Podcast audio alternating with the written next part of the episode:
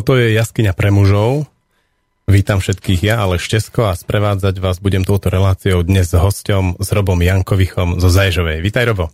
Ďakujem. Ja o tebe viem, že si gazduješ doma na svojom gazdovstve, popri tom sa venuješ terapiám a popri tom sa venuješ aj niečomu ako budovaniu komunít. Právne, až na tej terapie. Som si skôr myslel asi kaučovanie. Tak kaučovanie, v kaučovaní nie sú občas terapie? Nemali by byť, mal medzi tým byť taký rozdiel, že v tej terapii ako keby sa človek lieči, kdežto pri tom coachingu skôr, skôr ako keby dostáva, tu dostáva možnosť hľadať to, čo je v ňom. Vieš to povedať na nejakej konkrétnej situácii? No, neviem to asi na konkrétnej situácii povedať, ale popísal by som to tak, že v každom z nás sú nejaké tendencie k niečomu, nejaké naše danosti, talenty, v čom sme najlepší. A keď do terapie sa dostávame vtedy, najmä keď niečo nezvládame, nie vtedy, keď sme pripravení alebo chceme tie naše talenty maximálne rozvíjať. A práve to je ten, tam vidím ten rozdiel. Čiže terapeut nastupuje blízko nášho dna a kauč nastupuje, keď sa blížime k nášmu vrcholu. Áno, keď chceme rozvíjať tú našu osobnosť, naše schopnosti a tie naše danosti, to naše povolanie. Čiže ty radšej pracuješ s tými vrcholmi mužov alebo žien?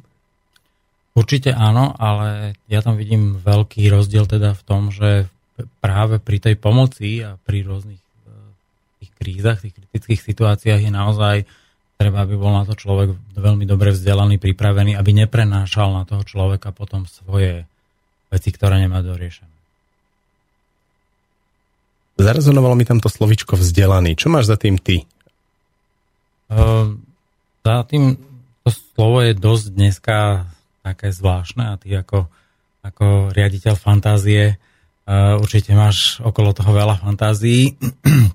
Ja myslím, teraz som myslel ten zmysel vzdelaný v zmysle tom, že je ten človek aj krytý vlastne nejakou akreditáciou štátu. To znamená, že keď sa niečo stane, tak nebude ho štát hneď naháňať, že mal robiť niečo, alebo skôr nemal robiť niečo a, a tým pádom spácha nejaký trestný čin, alebo neviem, ako by som to povedal. Takže v momente, že tú akreditáciu má, je to v pohode, v momente, že ju nemá, tak je v podstate napadnutelný rôznym spôsobom.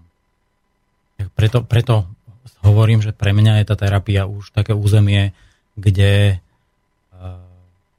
ktoré majú robiť ľudia, ktorí sú na to poverení. Akým spôsobom už k tomu vzdelaniu dojdú a ako, ho, ako je akreditované, to už je skôr na ich zhodnotení, že či už, či už áno alebo nie, ale ja k tomu teda pristupujem. Čakajú nás dve hodinky, kde sa budeme rozprávať o všetkom, čo tu vyvstane. Ja sa snažím to spracovať v tejto relácii s prítomnosťou. Mm-hmm. Pracujeme dokonca aj s tichom, že keď na niekoho príde potreba byť chvíľku ticho a načítavať si niečo môže. Takisto je možné, že nám niekto napíše mail a niekto nám možno aj zavolá. Mm. Kde ty vo svojom živote si teraz?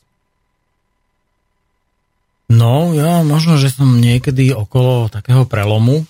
Neviem, či povedať, že som pred ním, za ním, alebo priamo v ňom. O tomto prelome teraz práve čítame doma takú knižku, ktorá sa mi veľmi páči, od Richarda Rohra. A on tam vlastne tak rozdeľuje ten život na takú ako keby prvú časť a druhú. Tá prvá je taká skôr ako mladícka. Neviem, ako je, nechcem to zhodiť, tú knižku, lebo ja... Ja sa mám z nej iba občas nejaký citát, čo mi Janka prečíta. A tá druhá polovička je taká, že, že tam už je ako keby tá, sme bližšie k nejakej múdrosti, vyspelosti. A taký príklad, čo sme sa akorát po ceste sem o tom rozprávali, bol, že človek, ktorý ešte ako v tej druhej polovici života stále potrebuje strašne veľa rozprávať a strašne si zastávať ten svoj názor a, a takéto veci, tak sa presadzovať, že vlastne ako keby ešte nedospel do tej druhej časti života, ako keby ešte stále zostal zavrznutý v tej prvej. Tomu hodne presne rozumiem, o čom hovoríš. no, keď sa po, keď sa pozoruje, tak od odstupu taký človek, ktorý tak sebastredne niečo rozpráva, tak sa dá celkom aj nacítiť, že kde v ktorom veku života vlastne je reálne. Ako je tam tá hranica stanovená, že odznievajú tie mladické časy, hej, aj keď som už treba dospelý muž, mám veľké dospelé telo, ale stále s tými detskými vecami a potom zrazu to už tak nie je. Mm-hmm. Mm, takto po, podľa tej knižky to ja vôbec neviem, že ako je to, respektíve je tam veľa tých ukazovateľov a ja sa s nimi ešte len tak ako spájam, ale Richarda Rohra mám vo všeobecnosti veľmi rád, pretože um, najviac vo mne asi rezonuje, rezonujú knižky od neho. Sa volala Divoký muž a druhá sa volala Slobodný od slobody. A to je, to je taká kľúčová vec, o ktorej sa kľudne celkom aj rád tú tému s tebou tuto viacej rozviniem. Uh, to je taká téma, že sme si postavili ako civilizácia a mám pocit, že my sme na tom ešte tak trošičku viac zamotanejší a stratenejší sme si postavili slobodu za také zlaté tela, ku ktorému proste sme za, za ňu všetko schopný obetovať.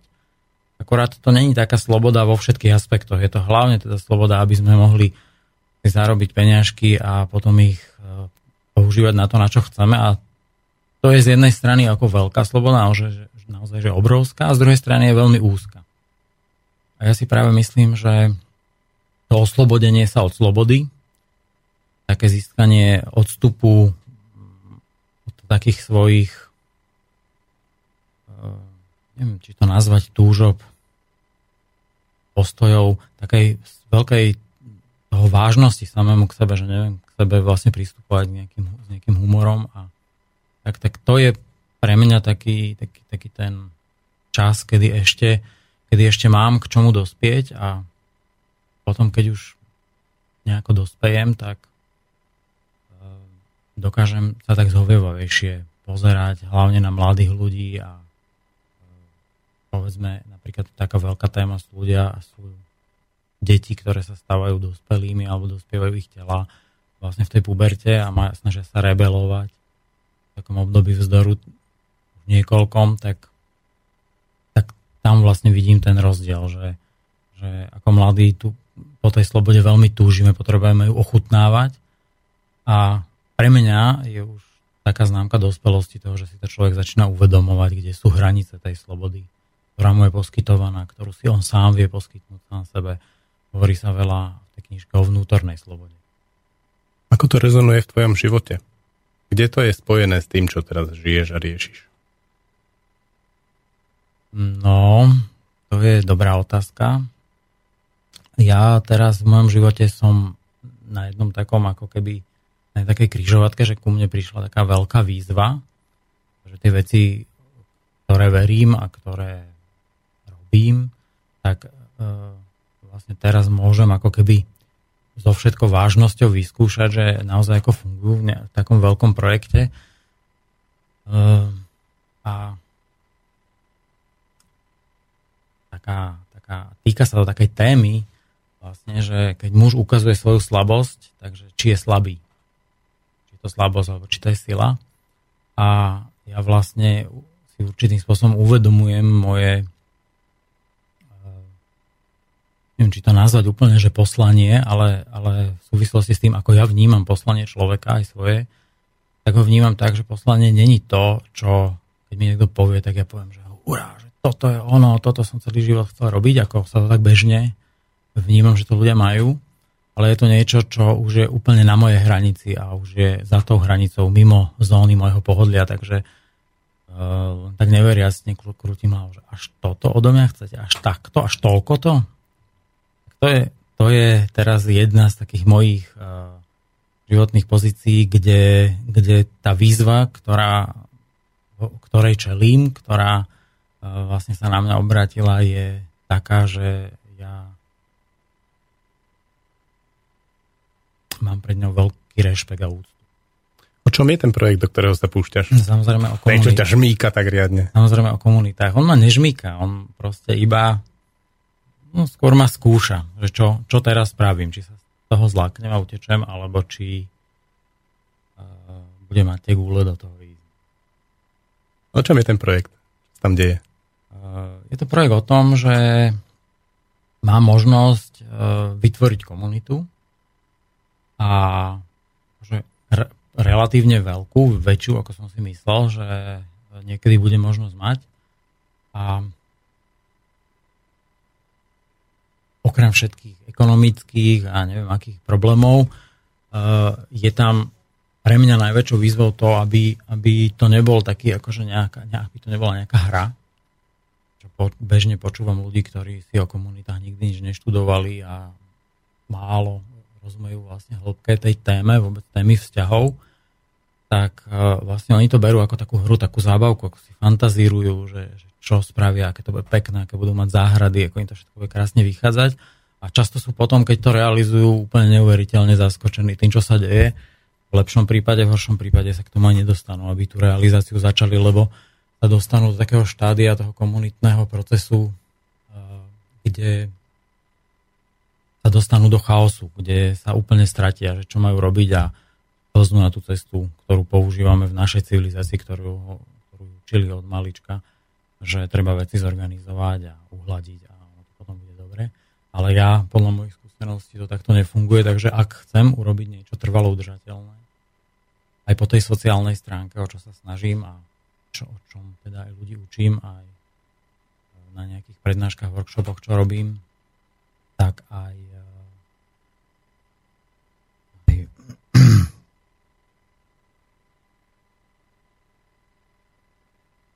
aj vo svojej knihe som o tom písal. Neviem, či som zodpovedal všetko. Vieš povedať, kde to je?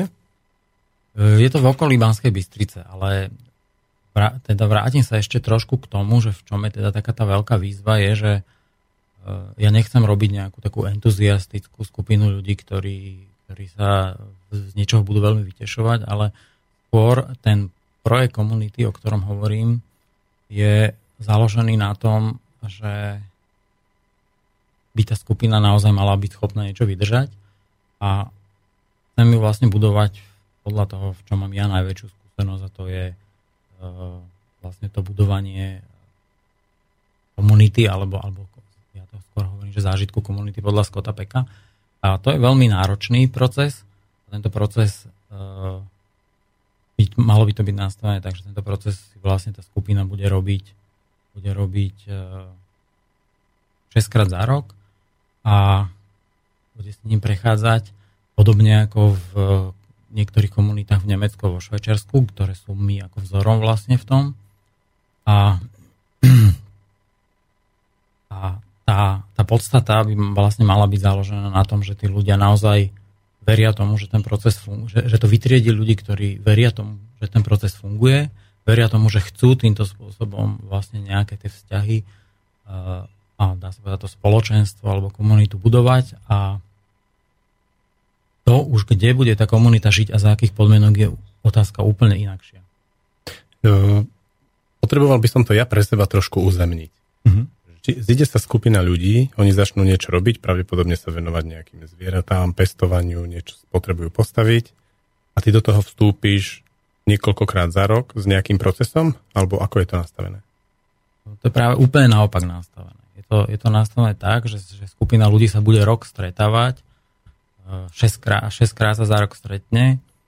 Tí ľudia môžu byť úplne kdekoľvek žiť, čokoľvek robiť. Dokonca čím je to, čím je väčšia diverzita, rozmanitosť v tom, čo robia, kde žijú, akého sú veku a tak ďalej, tým tá skupina je realistickejšia. To znamená, má aj väčšie šance, predpoklady prežiť a zostať trvalo udržateľnou. A toľko teda teória. A v praxi, ja, že, ja zatiaľ sa mi nepodarilo sa dostať k tomu, aby som si mohol naštudovať, ako vznikali, ako zakladali vlastne tieto tri komunity, ktoré sú pre mňa vzor.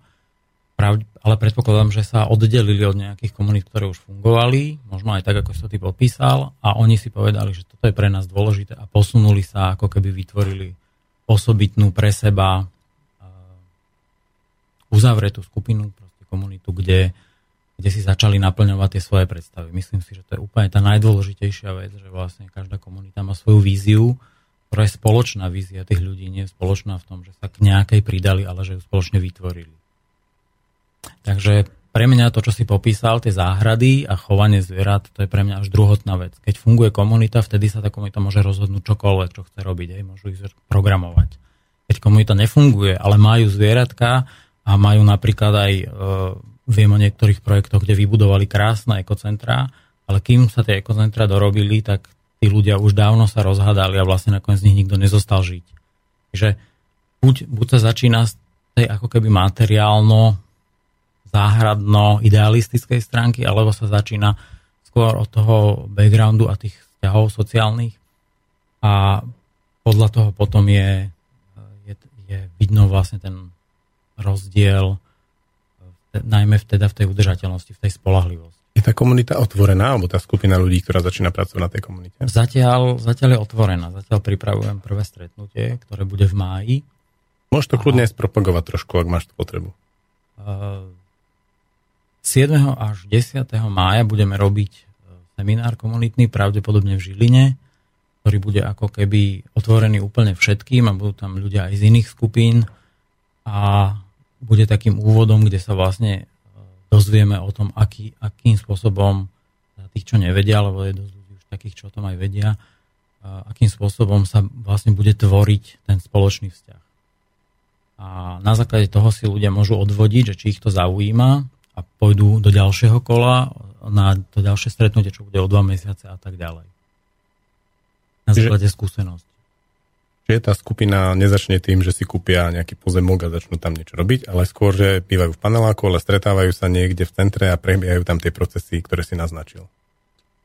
Uh, skôr to vyzerá na to, že to môžu byť ľudia kľudne z celoslovenska, možno že aj spoza hraníc, takže to, to není také ako, že nejaká mestská komunita niekde v meste sa stretajú. Tí ľudia sa proste môžu stretávať kdekoľvek, kde si to zorganizujú raz za tie dva mesiace a ošahávajú si, zistujú, či ten proces im vyhovuje v tom, čo si oni predstavujú, že by chceli žiť a po čom, o čo im ide. Pretože jeden z tých naj, úplne najpodstatnejších vecí v tom procese je, že vďaka tomu procesu dosta, dosahujeme aj my ako každý človek, každý jeho účastník, svoju autentičnosť, tak tak vlastne sa dopracujeme k tomu, aby bola čo najviac autentická tá skupina mm. ten, a ten sociálny život v nej. Takže, e, takže tie, naozaj, že tie záhrady, to kúpanie pozemku je úplne že druhotná záležitosť, ku ktorej ani nikdy nemusí dôjsť.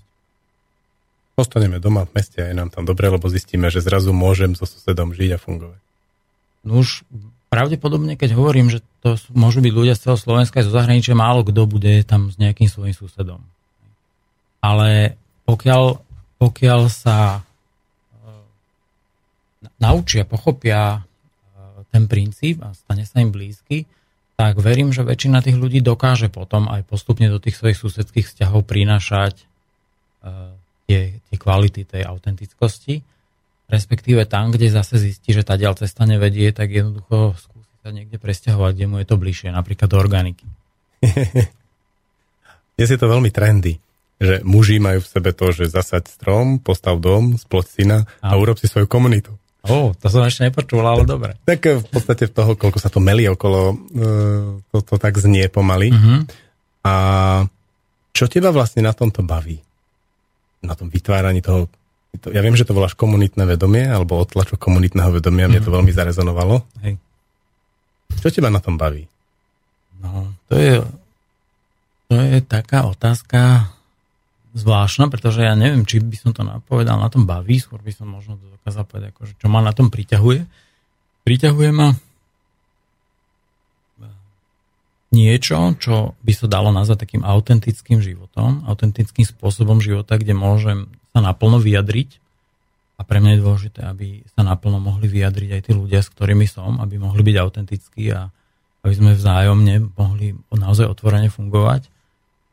Um, Je to možno aj preto, že pochádzam aj z takých kopaničiarských procesov e, prostredia a vlastne tam mám pocit, že v tom detstve som si zažil naozaj také veľmi blízkavo, veľmi komunitné vzťahy, kde si ľudia dôverovali, pomáhali a tak ďalej. E, fungovali mie, tie miestne divadlá, fungovali spotrebné družstva, že si spolu vozili veci, fungovali úverové družstva, množstvo vecí, ktoré my si už nedokážeme predstaviť a robia za, na, robia za nás desiatky a stovky inštitúcií, ktoré keby zrazu prestali fungovať, tak my vôbec nevieme, čo robiť. Levkeli. Presne tak.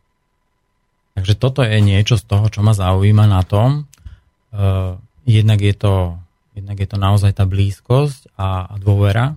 Potom je to za tým určitá sebestačnosť. A nemyslím teraz len tú sebestačnosť materiálnu, ale skôr takú vzťahovú, že, že keď je nejaký problém, tak sa vieme o ňom dohodnúť. Nepotrebujeme sa obrácať na súd, ako sa dneska nevedia dohodnúť ani bratia a sestry. Nie to ešte nejakí ľudia, ktorí vyrástali v dosť rozdielných pomeroch, či už ekonomických, sociálnych alebo environmentálnych. Pustíme si pesničku. Je na to taký dobrý čas, sme sa rozbehli. Ako máme vybrať tebe?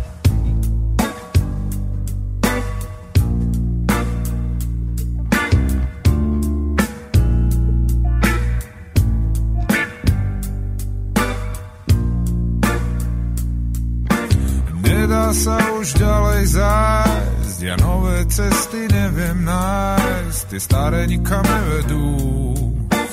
Nie som už viac ten pravý, ten zdravý, dravý, pažravý, túžby sa vo nederú. Nič už pevne nestojí a nič nás už tak nespojí, všetky chute uvednú. A každé svetlo zahasí a možno ťa to vydesí, ale zvyk ťa naučí.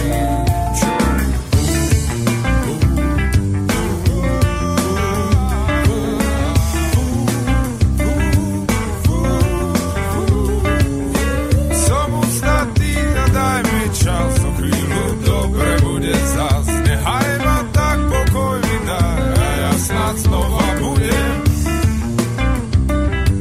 Oh, oh, oh.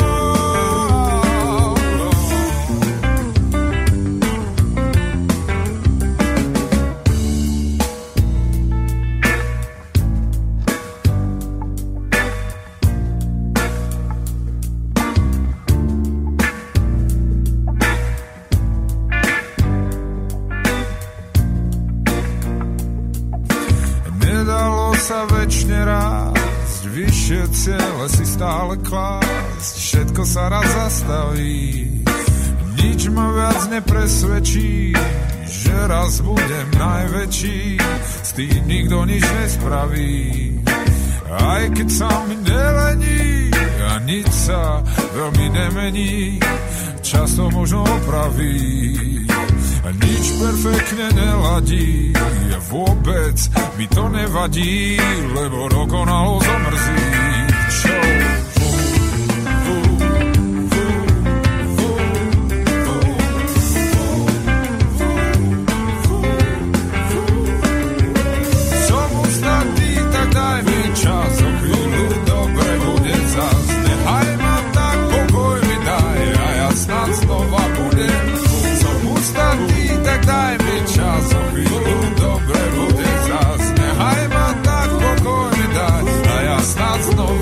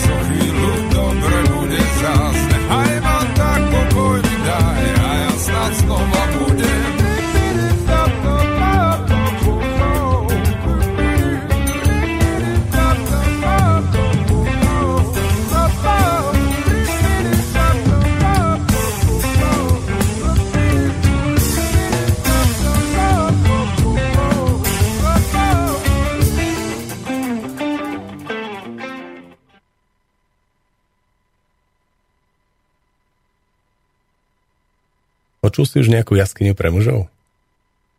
Nie, ešte sa mi to nepodarilo. Včera večer som si chcel pustiť, aby som mal predstavu, do čoho idem, ale včera sa mi to nepodarilo. Čo sa ti vynorilo s tým, keď som ťa vlastne zavolal do relácie, ktorá sa volá Jaskyňa pre mužov, alebo dve hodiny pre synov a otcov na ceste? To som nepočul, tú druhú časť názvu. Je zaujímavá, lebo so synom svojím som na ceste, hoci on je teraz, teraz vidíme veľmi málo. Ale tá prvá časť, ktorú som počul, tá jaskyňa, tam sa mi vynorilo niečo. Priestor, kde sa muž môže chovať. My to tak pomorne nazývame aj trucovňa.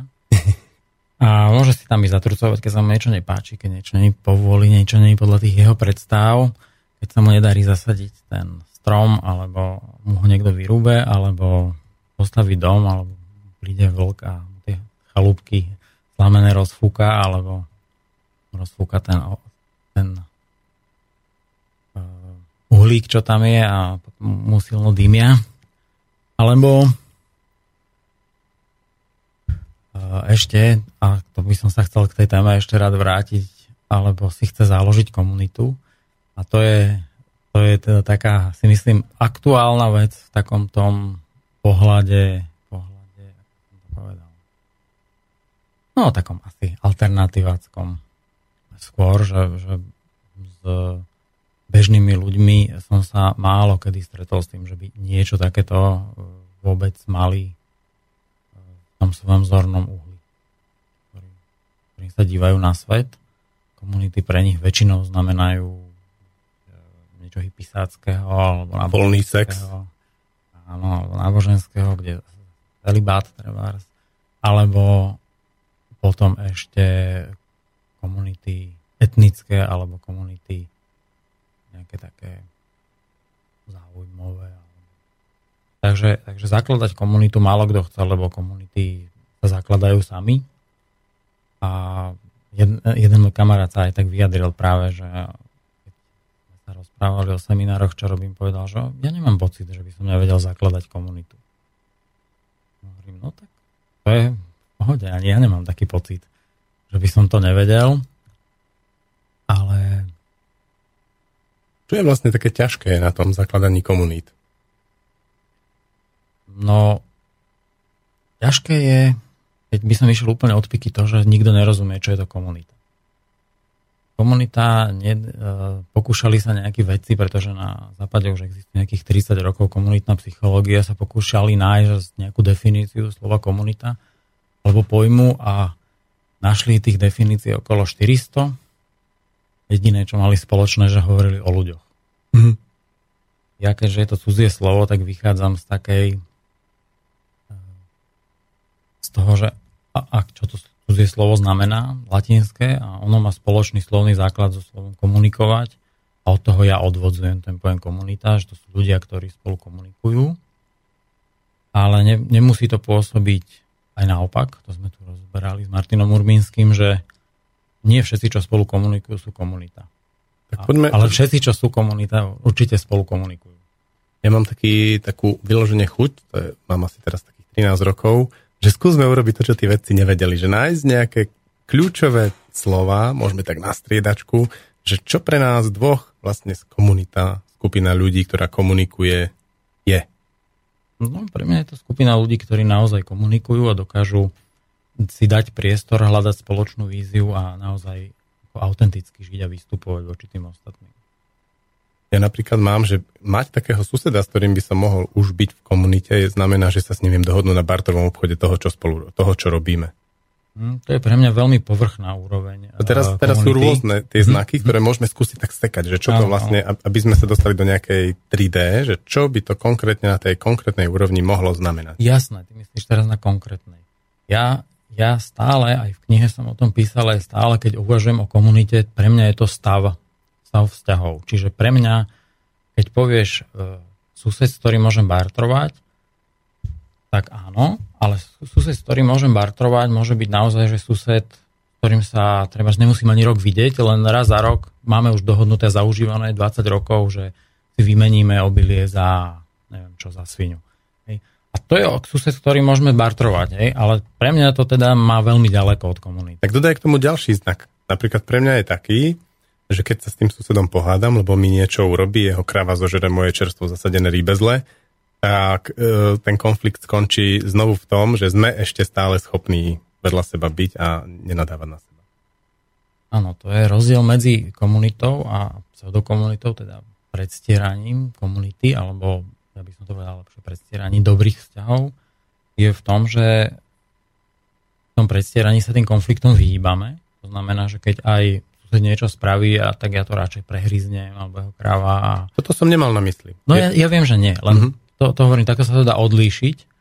A ten, ten skutočný komunitný vzťah, hlboký, podľa mňa znamená, že obidvaja vieme o tom, že sa stá, niečo stalo, čo potrebujeme vyriešiť a ideme do toho.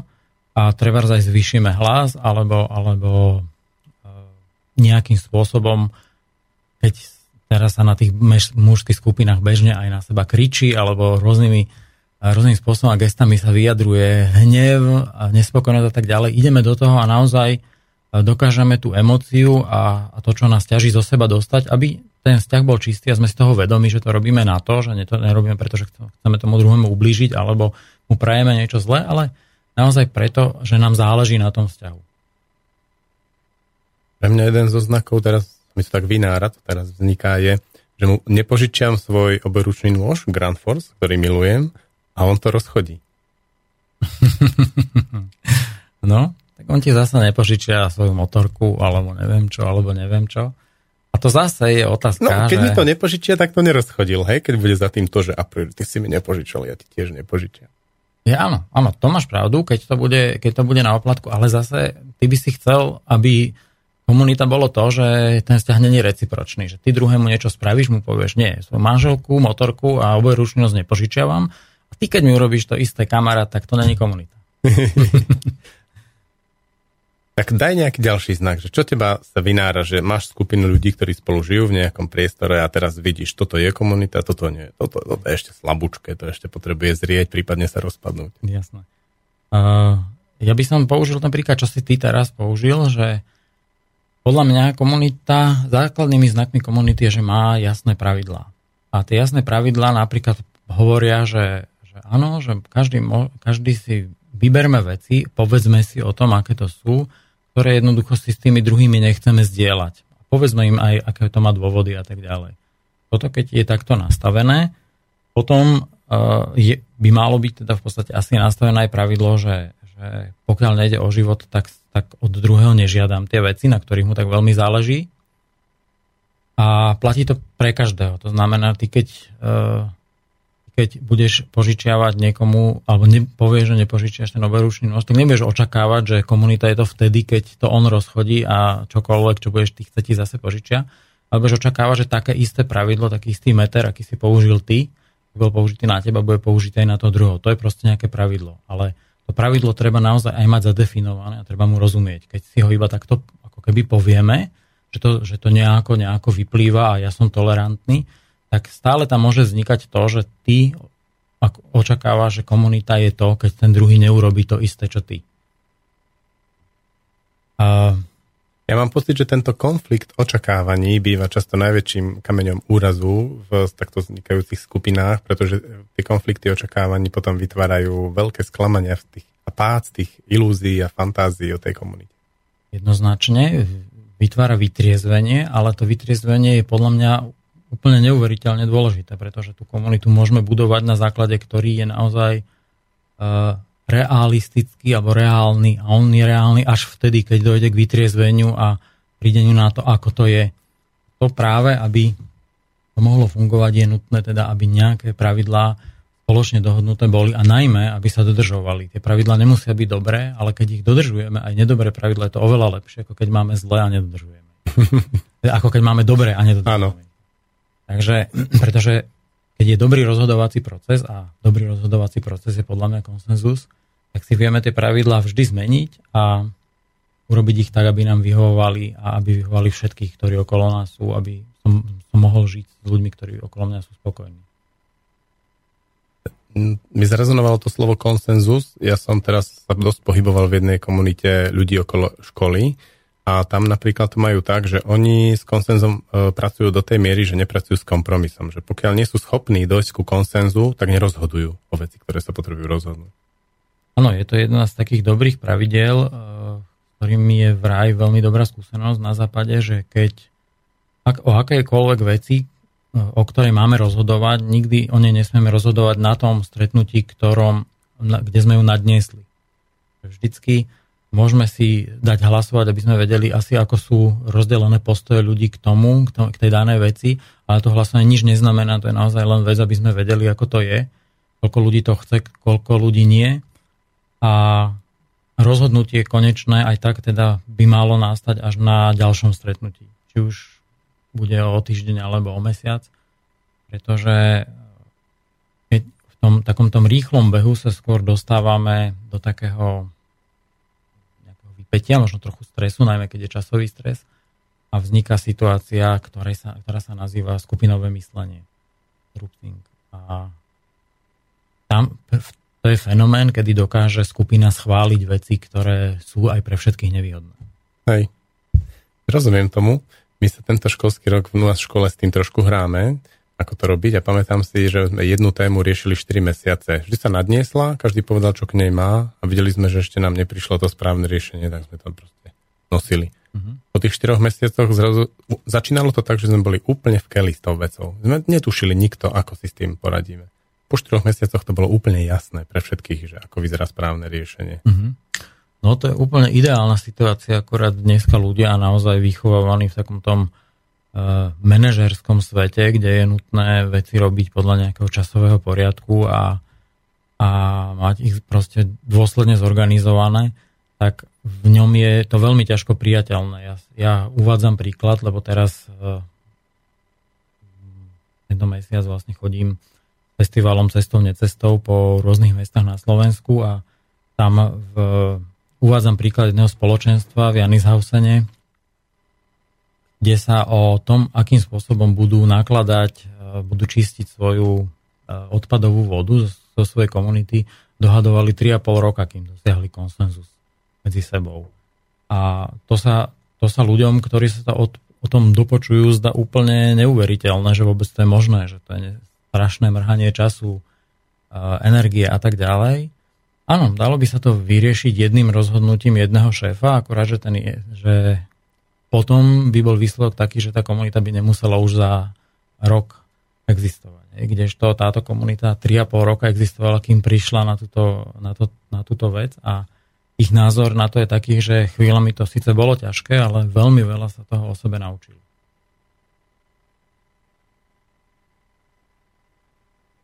A keď sme teraz pri tejto téme, ja by som sa opýtal, že ako to je v organike. Ale si spomínal len školu.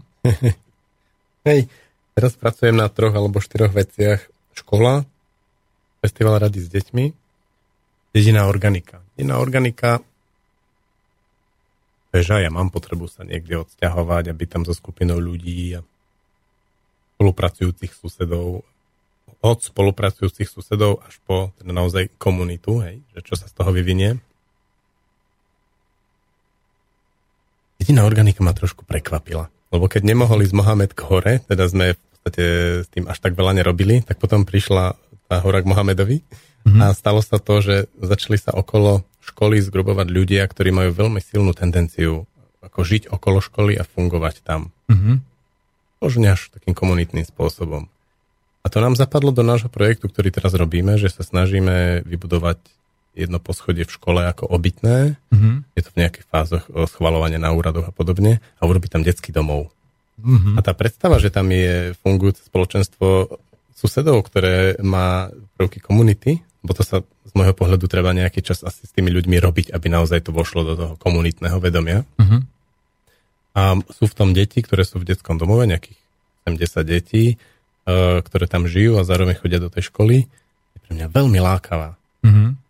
Je za tým oceán roboty, alebo či detský domov a tie deti, či tá komunita, či škola samotná prináša svoj balík problémov do toho, ale ten prienik, keď sa to podarí urobiť, vidím, vnímam veľmi sladko.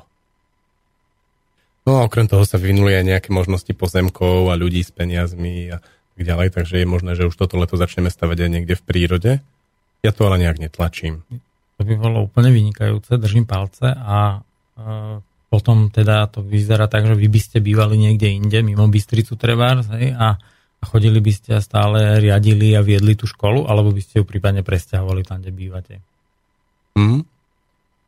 Je pravdepodobné, že škola bude žiť svoj život, ale teraz hovoríme o perspektíve možno šesť, osem, desať mm-hmm. rokov a nejaká časť školy bude žiť svoj život práve už v prírode. A vnímam to veľmi ako prepojené, lebo uvedomil som si, keď som sledoval, si naciťoval priestor, že nádherné miesto a postavíme tam niečo, budeme, hej, je to fakt pekné, ale vnímam, že tak osemdesiat percent ľudí, ktorí si to prídu vyskúšať, lebo prvé, čo chceme urobiť, je nejaké domčeky na skúšku, uh-huh. kde prídu ľudia a vyskúšajú si to, aby vôbec vedeli, či chcú. Jasne. Aby sa presne zbavili tých romantických predstav v živote na vidieku a s ostatnými susedmi, ktorí uh-huh. sú niekedy riadni hajzli a budú aj tam, ja viem, uh-huh. že budú.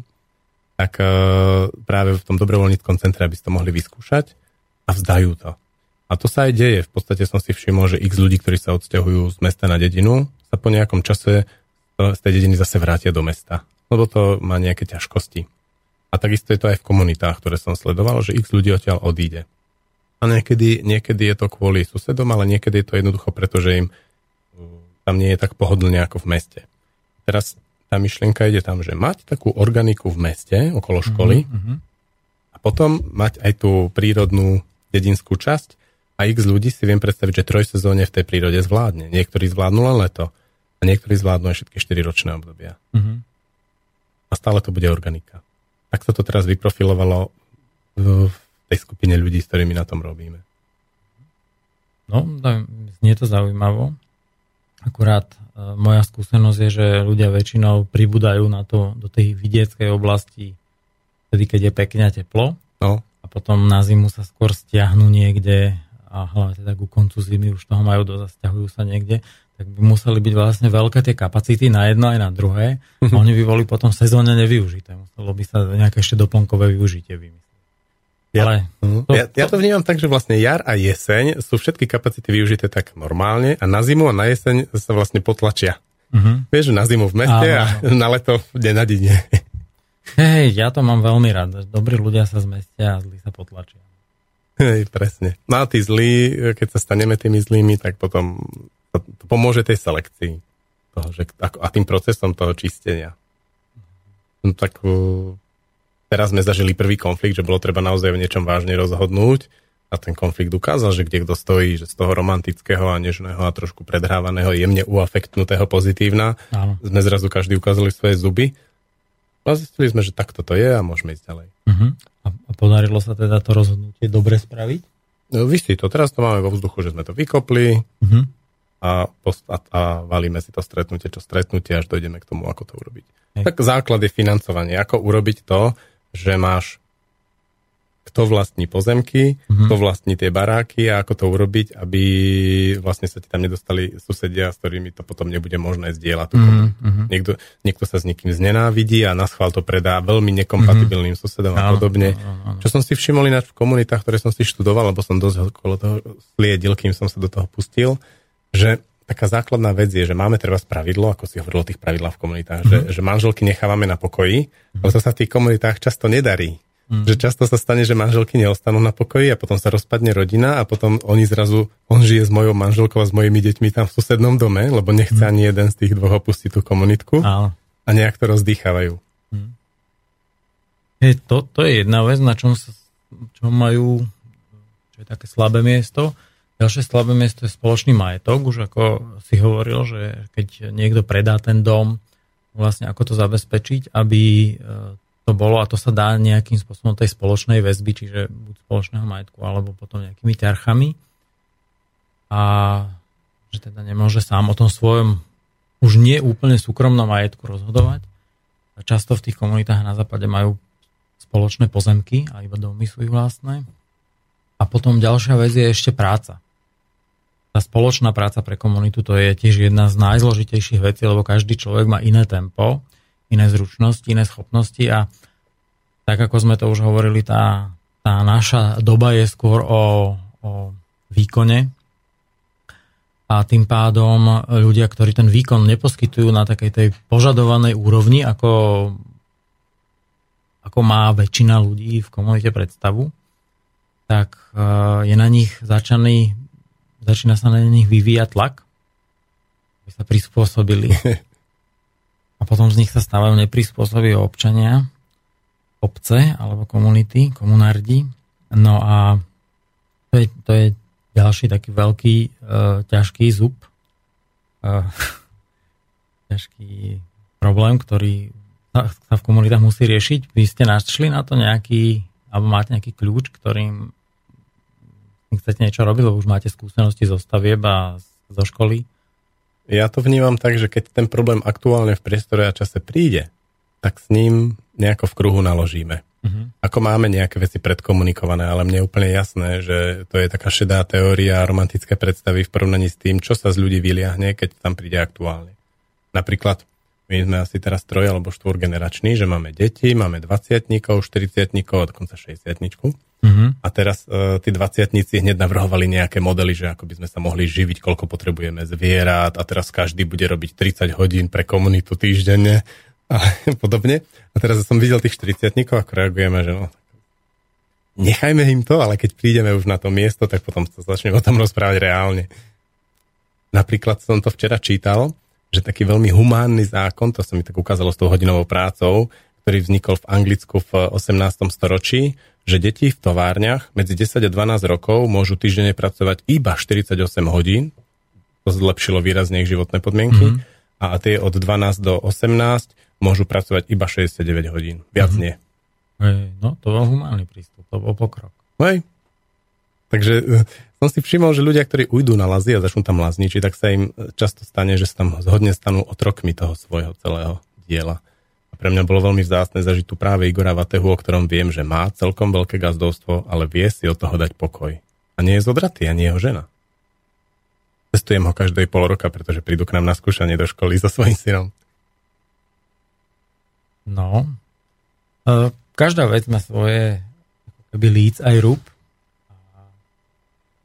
Na jednej strane je to, je to super, že to stále ešte zvládajú, lebo ešte stále sú mladí relatívne. A je škoda, že sa nepodarilo, aby sa teda tam na obchode tu prisťahovali nejaké ďalšie páry. Veronika tam kedysi bývala. A že by sa vytvorilo také nejaké aspoň maličké spoločenstvo, aspoň dve, tri rodiny, ktoré by sa mohli tak intenzívnejšie stretávať a tak vlastne ako, ako si kultúrno-spoločensky žiť.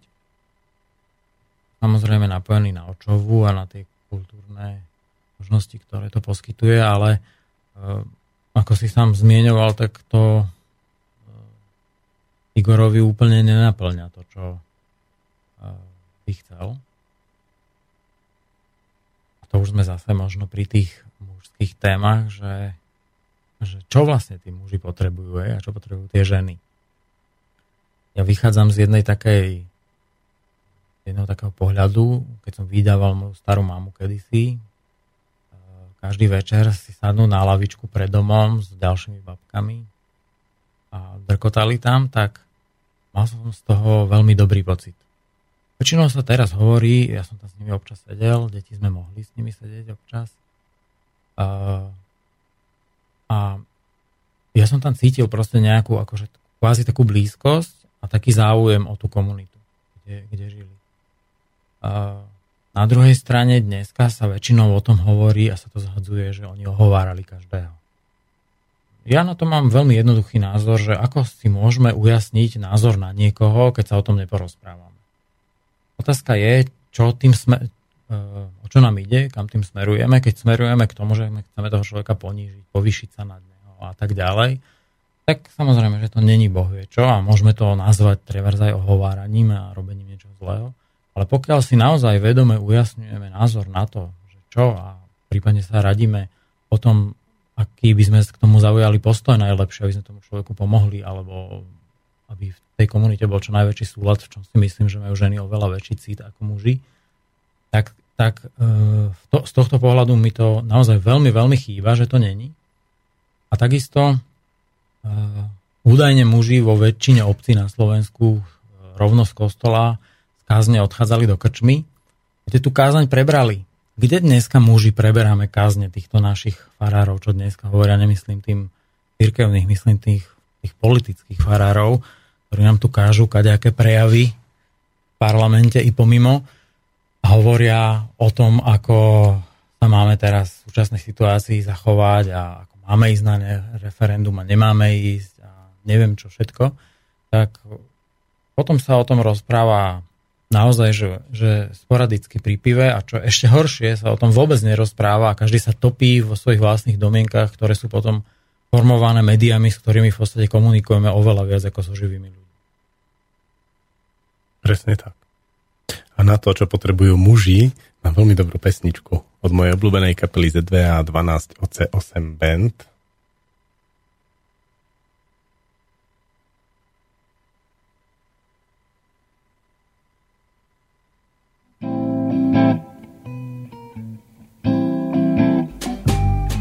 Na jíza napiť, pohádať sa pomúvať a ísť spať, a ísť spať.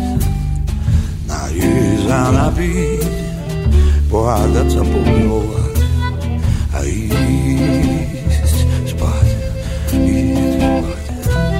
S tebou sa nájsť, s tebou sa napiť, pohádať sa, pomilovať a ísť spať, a ísť spať, a ísť. Oh, señorita, keď oči zatvorím, tak vidím tvoje oči. Oh, señorita, keď oči otvorím, tak vidím tvoje oči. Vôbec nie si moja, od nevoci ma to ničí, ma to ničí. O senorita, od nevoci ma to ničí, ma to ničí. A o senorita, moje srdce láskou bočí. Chcel by som byť tým kocúrom, čo ťa čaká vodne v noci. Nájsť a napiť, pohádať sa, pomilovať a ísť spať, a ísť spať. Nájsť a napiť, pohádať sa, pomilovať a ísť spať, a ísť spať. S tebou sa nájsť, s tebou sa napiť, pohádať sa, pomilovať a ísť spať, a ísť spať.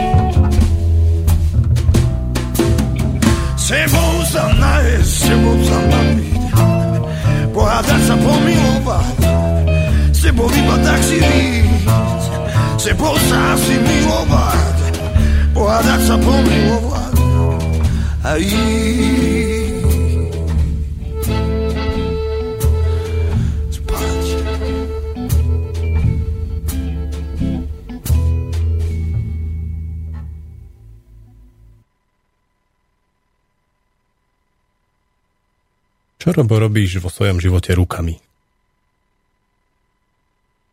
Ručná práca muža. No, robím rukami. Tak ako každý, klepem do kláves počítača. A ťahám po dotykovej ploche premúdreho telefónu. A hrabem sa v hline, a nielen v záhradke, ale aj vlastne keď robím. Presadzam rastliny a tak, ale aj keď teraz som akurát z rybnička vyhodzoval hlinu. A lebo som vypustil trošku viac, ako bolo ideálne. A okrem toho robím trochu so železom, zváram, opravujem, veľmi rád robím s drevom. Čo robíš s drevom? Rád sa dreva aj dotýkam. Vyrábam aj nejaké také malé šperky, ale potom aj normálne veci, ako do domácnosti, lyžičky, takéto. Dokonca som si kúpil sústruh, že by som sa tomu chcel venovať aj viacej, len musím ešte doriešiť elektriku a musím ho spojazniť. No, čo ešte robím? Máš zvieratá? Hladkám zvieratá. Teraz sa nám má oteliť krávička, takže jej, jej čistím vemeno a masírujem. Pripravujem ju na to, že ju budeme dojiť, že ju, jej budem chytať. My s mesožravcami, s obsami, s mačkami sa hladkám. Menej hryziem, ale to bola otázka na ruky. Nie? mm. Máš, čiže máš kravy, máš psy, máš mačky, no, ženu, deti. Áno, potom mám ešte kozy. Tie niekedy treba skôr chytať, tie ešte trošku aj dojíme. A čiže rukami dojím. A ešte mám aj kone a s nimi sa tiež aj teda maznám. Potom snažím ich trochu aj cvičiť. Strihám im kopytá, takže pritom ich treba niekedy aj poriadne držať tými rukami, že ma potom boli aj polka tela, keď sa, keď sa štorcujú. Máš bosonohé alebo podkovaté? Mám bosonohé, ale mali sme, máme jednu práve kobylu, o ktorú sa staráme, a tá mala veľký zálom na, na nohe zadnej, a to sme museli čistiť, a ju to bolelo, takže to, to zadnou nohou neuveriteľnú silu dokázala dať. A tam... Dostal si? Nedostal som, od inej som dostal už dávnejšie, ale od tejto jej som tú nohu udržal, ale udržal som ju za tú cenu, že naozaj som všetky mužské svoje sily do toho musel dať, a naozaj potom ma boleli tie rebra, hádam aj týždeň. Stíhaš ísť jazdiť? Taký luxus celkom pri takom gazdovstve. No, jednak jazdiť dobre nevieme, a druhá vec je, že nemáme ani jazdecké kone. Tak ako originál jazdecké máme skôr záprahové, a máme teraz také kone, čo sú ešte mladé. Už, mladé už tak nie sú, ale ešte stále sú nevycvičené. Takže s nimi robíme vlastne iba zo zeme. Nejazdíme teraz. Čiže oria, orá, or, oráš, orieš? Oru väčšin, orie väčšinou traktor, ale, alebo teda traktorík, čo máme, malý.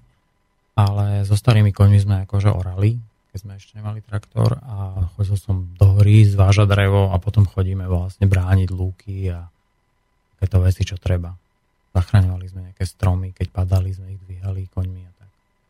Iba neláka zohnať aj nejakého jazdeckého, že urobiť si niečo také, tam obehať si to tam na koni okolo? No, tak úplne ma to neláka, ale chceme tieto kone, čo máme mladšie, tak ich cvičíme, aby sme mohli na nich aj jazdiť, takže možno to raz príde. Nie je to takéto lákanie, taký ten nejaký už mladický drive, ale, ale ako určite je to pekné. Ja som na koni ten tam chodil, takže, takže viem, ako je to pekné. Ako hovoria niektorí tí koničkári, že najkrajší pohľad na svet je z konského chrbta, tak viem, že je pekný. Tak ono, už to nemusí byť ani mladický drive, pomaly starneš, vieš, a už to bude to, že... Nechodí čade pešo sám. Áno, áno, áno. No, potom, a už nakoniec potom si spravíte indiánske nosítka, nechať sa odniesť niekde do hory, aby nemuseli moji e, potomkovia a pozostali platiť za môj pohreb tritisíc eur. A nemusí sa? Za tam. Keď, keď zmiznem, tak sa nemusí. Á, jasné. Rozumiem. Rozplyniem sa. Tak keď to ustoja tí blížni pred úradmi, tak je to ideálne. No čo? Úrady musia ustať pred bližným. Á, ako to máš ty, ako, ako muž vo svojej mužskej sile so svojimi deťmi? Ako to mám so svojimi deťmi? To mi musíš asi trochu vysvetliť, čo ty myslíš. Mm, deti oni často ako provokujú a hľadajú také, alebo veľmi spontánne ako cinkajú na také naše slabostky občas. Vedia to veľmi dobre. Byť s deťmi mi prípada často ešte nebezpečnejšie v istom zmysle, ako byť s koňmi, pokiaľ teda nechceš používať silu. Mm.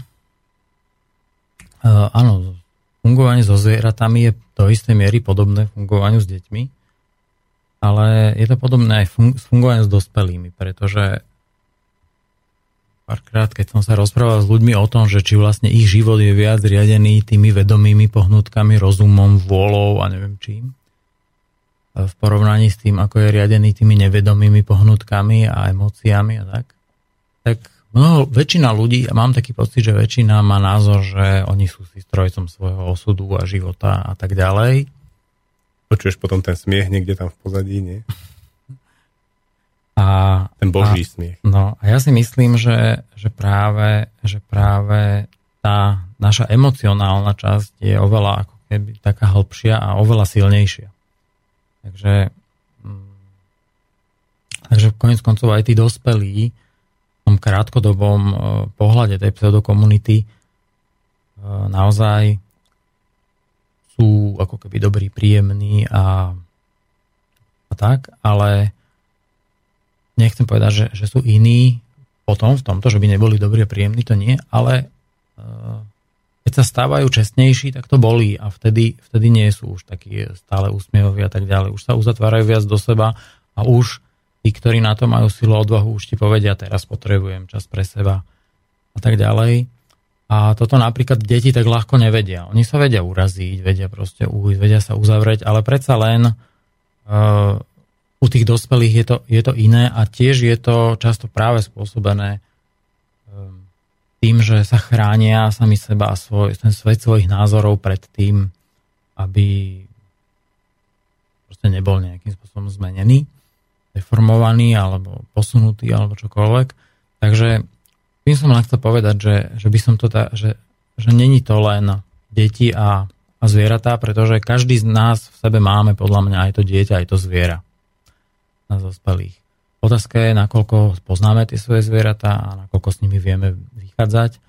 Ja som vlastne napísal knižku a vydal knižku Prebudzanie draka, ktoré hovorí práve o tomto, o tom drakovi, ktorý je taký symbol tej našej vnútornej sily, divokosti, prirodzenosti, symbol nejakých tých zvierat v nás, každom možno trošku inom, je to iný aspekt toho draka.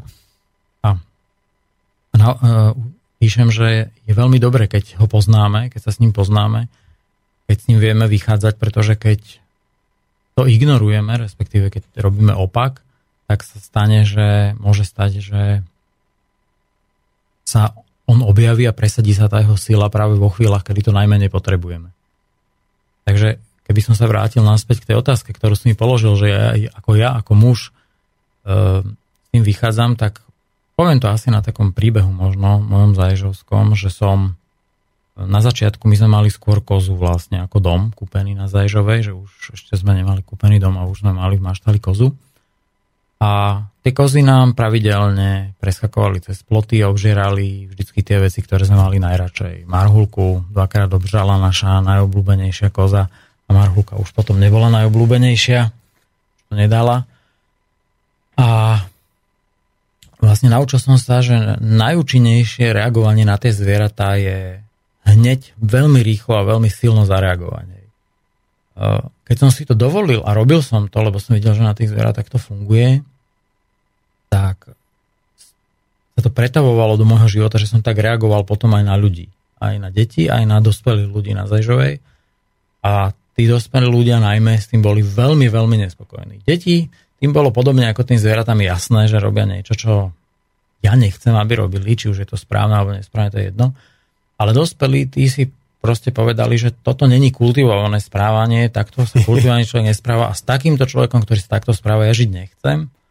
A tým pádom sa to celé potom posúvalo niekam inám. Takže toto je jedna z takých mojich mužských skúseností. Kde vieš, som... po, vieš povedať nejaký príklad, že niekto ťa naštval ako dospelý, ty si po ňom vybehol, zahučal, alebo čo si robil? Nie, no... Neviem povedať úplne konkrétny príklad, len mám takú konkrétnu spomienku, ktorú môžeme skúsiť nejak popísať, ale ešte by som ju podložil tým, že ja som vyrastol v rodine, kde bežne sme po sebe zvyšovali hlas. Húčali. Nie je to, že by sme po sebe vrieskali, ale áno, húčali, alebo tak ďalej. Môjmu bráškovi ešte do dneska hovoria, že hučo. Taliani. Teda nie v rodine. Nie je to úplne talianské, ale nie je to ani taký ten bežný. Ja síce neviem, aký je bežný štandard, lebo ľudia ho schovávajú. Ja v toľkých rodinách som nebol, ale tvária sa, že to není bežný štandard. Hej. A je možné, že naozaj na Zaježovej okrem mňa to nemá nikto bežný štandard doma.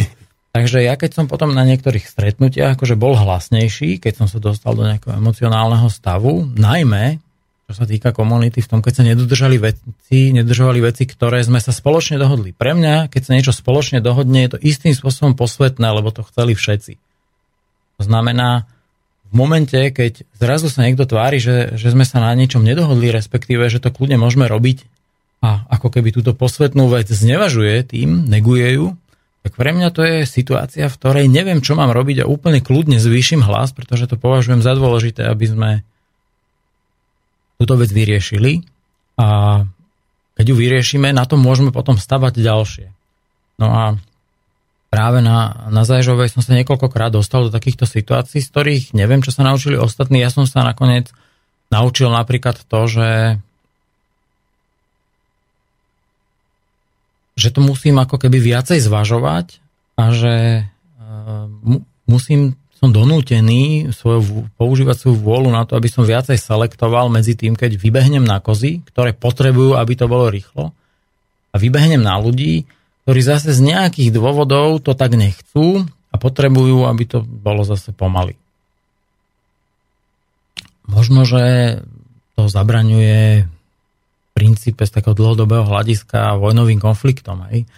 Ale podľa toho, ako, čo sa teraz deje na Ukrajine, tak sa mi to nezdá úplne funkčné. Skôr by som si trúfal povedať, že možno, že to potláča uh, potláča taký ten taký ten prírodzený prejav a, a to sa môže práve v tých vojnách prejavovať vtedy, keď sa tá lavina pretrhne, teda tá, tá hrác pretrhne a, a človek všetky tie veci, ktoré nemohol tým druhým povedať, tak ako si to myslí, tak zrazu ich môže povedať nejak, nejakou tou zbraňou alebo niečím. Ja som si to všimol, lebo mňa to tiež vzrušuje táto téma, že čo sa stane, keď normálni ľudia dostanú zbrane v nejakom občianskom konflikte, takmer vždy je to strašný masaker. A robia veľa väčšie zverstva, ako, ako robia trebárs vojaci alebo nejaký. Áno, vojaci, ktorí asi sú konfrontovaní s tou realitou viacej a najmä keď idú do viacerých misií, tak poznajú aj to, čo sa s nimi deje po tej misii. To je jedna z vecí, ktorá je podľa mňa veľmi dôležitá práve v mužskom svete, že oveľa viac vojakov ako zomiera vo vojnových konfliktoch, aspoň teda v takých tých zem, krajinách, ktoré si hovorí, sú civilizované, tak zomiera, keď sa vrátia domov. Ale nie teda na starobu a chorobu, ale na to, že nezvládnu tú, psychicky tú situáciu, ktorá sa tam stala, čiže či už na rôzne následky. A vlastne opisujem v knihe situáciu, na ktor- ku ktorej ma dovedol vlastne Robert Bly v svojej knihe. A tá situácia je, že v tých prírodných národoch, keď sa vrátili ľudia z bojovníci z nejakej výpravy, kde treba nemuseli niekoho zabiť, väčšinou sa očisťovali, alebo bol, mali, mali ticho pôst, alebo, alebo niečo a boli do istej miery v tej jaskyni, v určitej takej izolácii, ale nie negatívnej. Ale možno, že bezprostredne aj v tom momente, keď sa vrátili, tak tí ľudia im dali pozornosť, ich ne, neignorovali a keď videli, že majú nejaké čudné prejavy, možno tie prejavy s nimi aj zdieľali, hej, že válali sa s nimi po zemi, kričali alebo čo, aby, aby tí ľudia sa mohli znovu napojiť na to spoločenstvo, aby mohli cítiť, že tam patria dneska. Keď prídu vojaci z týchto misií, často tá, tá starostlivosť o nich je veľmi biedna a skôr sa považuje za slabožstvo, že sa nevedia vyrovnať s tým, čo proste tam zažili. A A to spôsobuje naozaj veľký rozpad jednak mužov a mužských teda takých hodnôt, ktoré podľa mňa sú hodnotné. A jednak následkom toho aj celej spoločnosti, lebo tí ľudia sa potom nevedia úplne normálne správať adekvátne toho prostredia. Samozrejme, že nie všetci, je to u každého individuálne, ale je to jedna z, je to jedna, jedna zo, z faktov, o ktorých sa veľmi málo vie a podľa mňa sú úplne kľúčovo dôležité. Mám pocit, že u nás je to tak podobne treba s, s väzňami, ktorí nejaký čas trávia vo väzení, alebo treba aj s dôchodcami. Dôchodcovia to už je takéto niečo preč s tým, trošku preč. Upratať to niekde.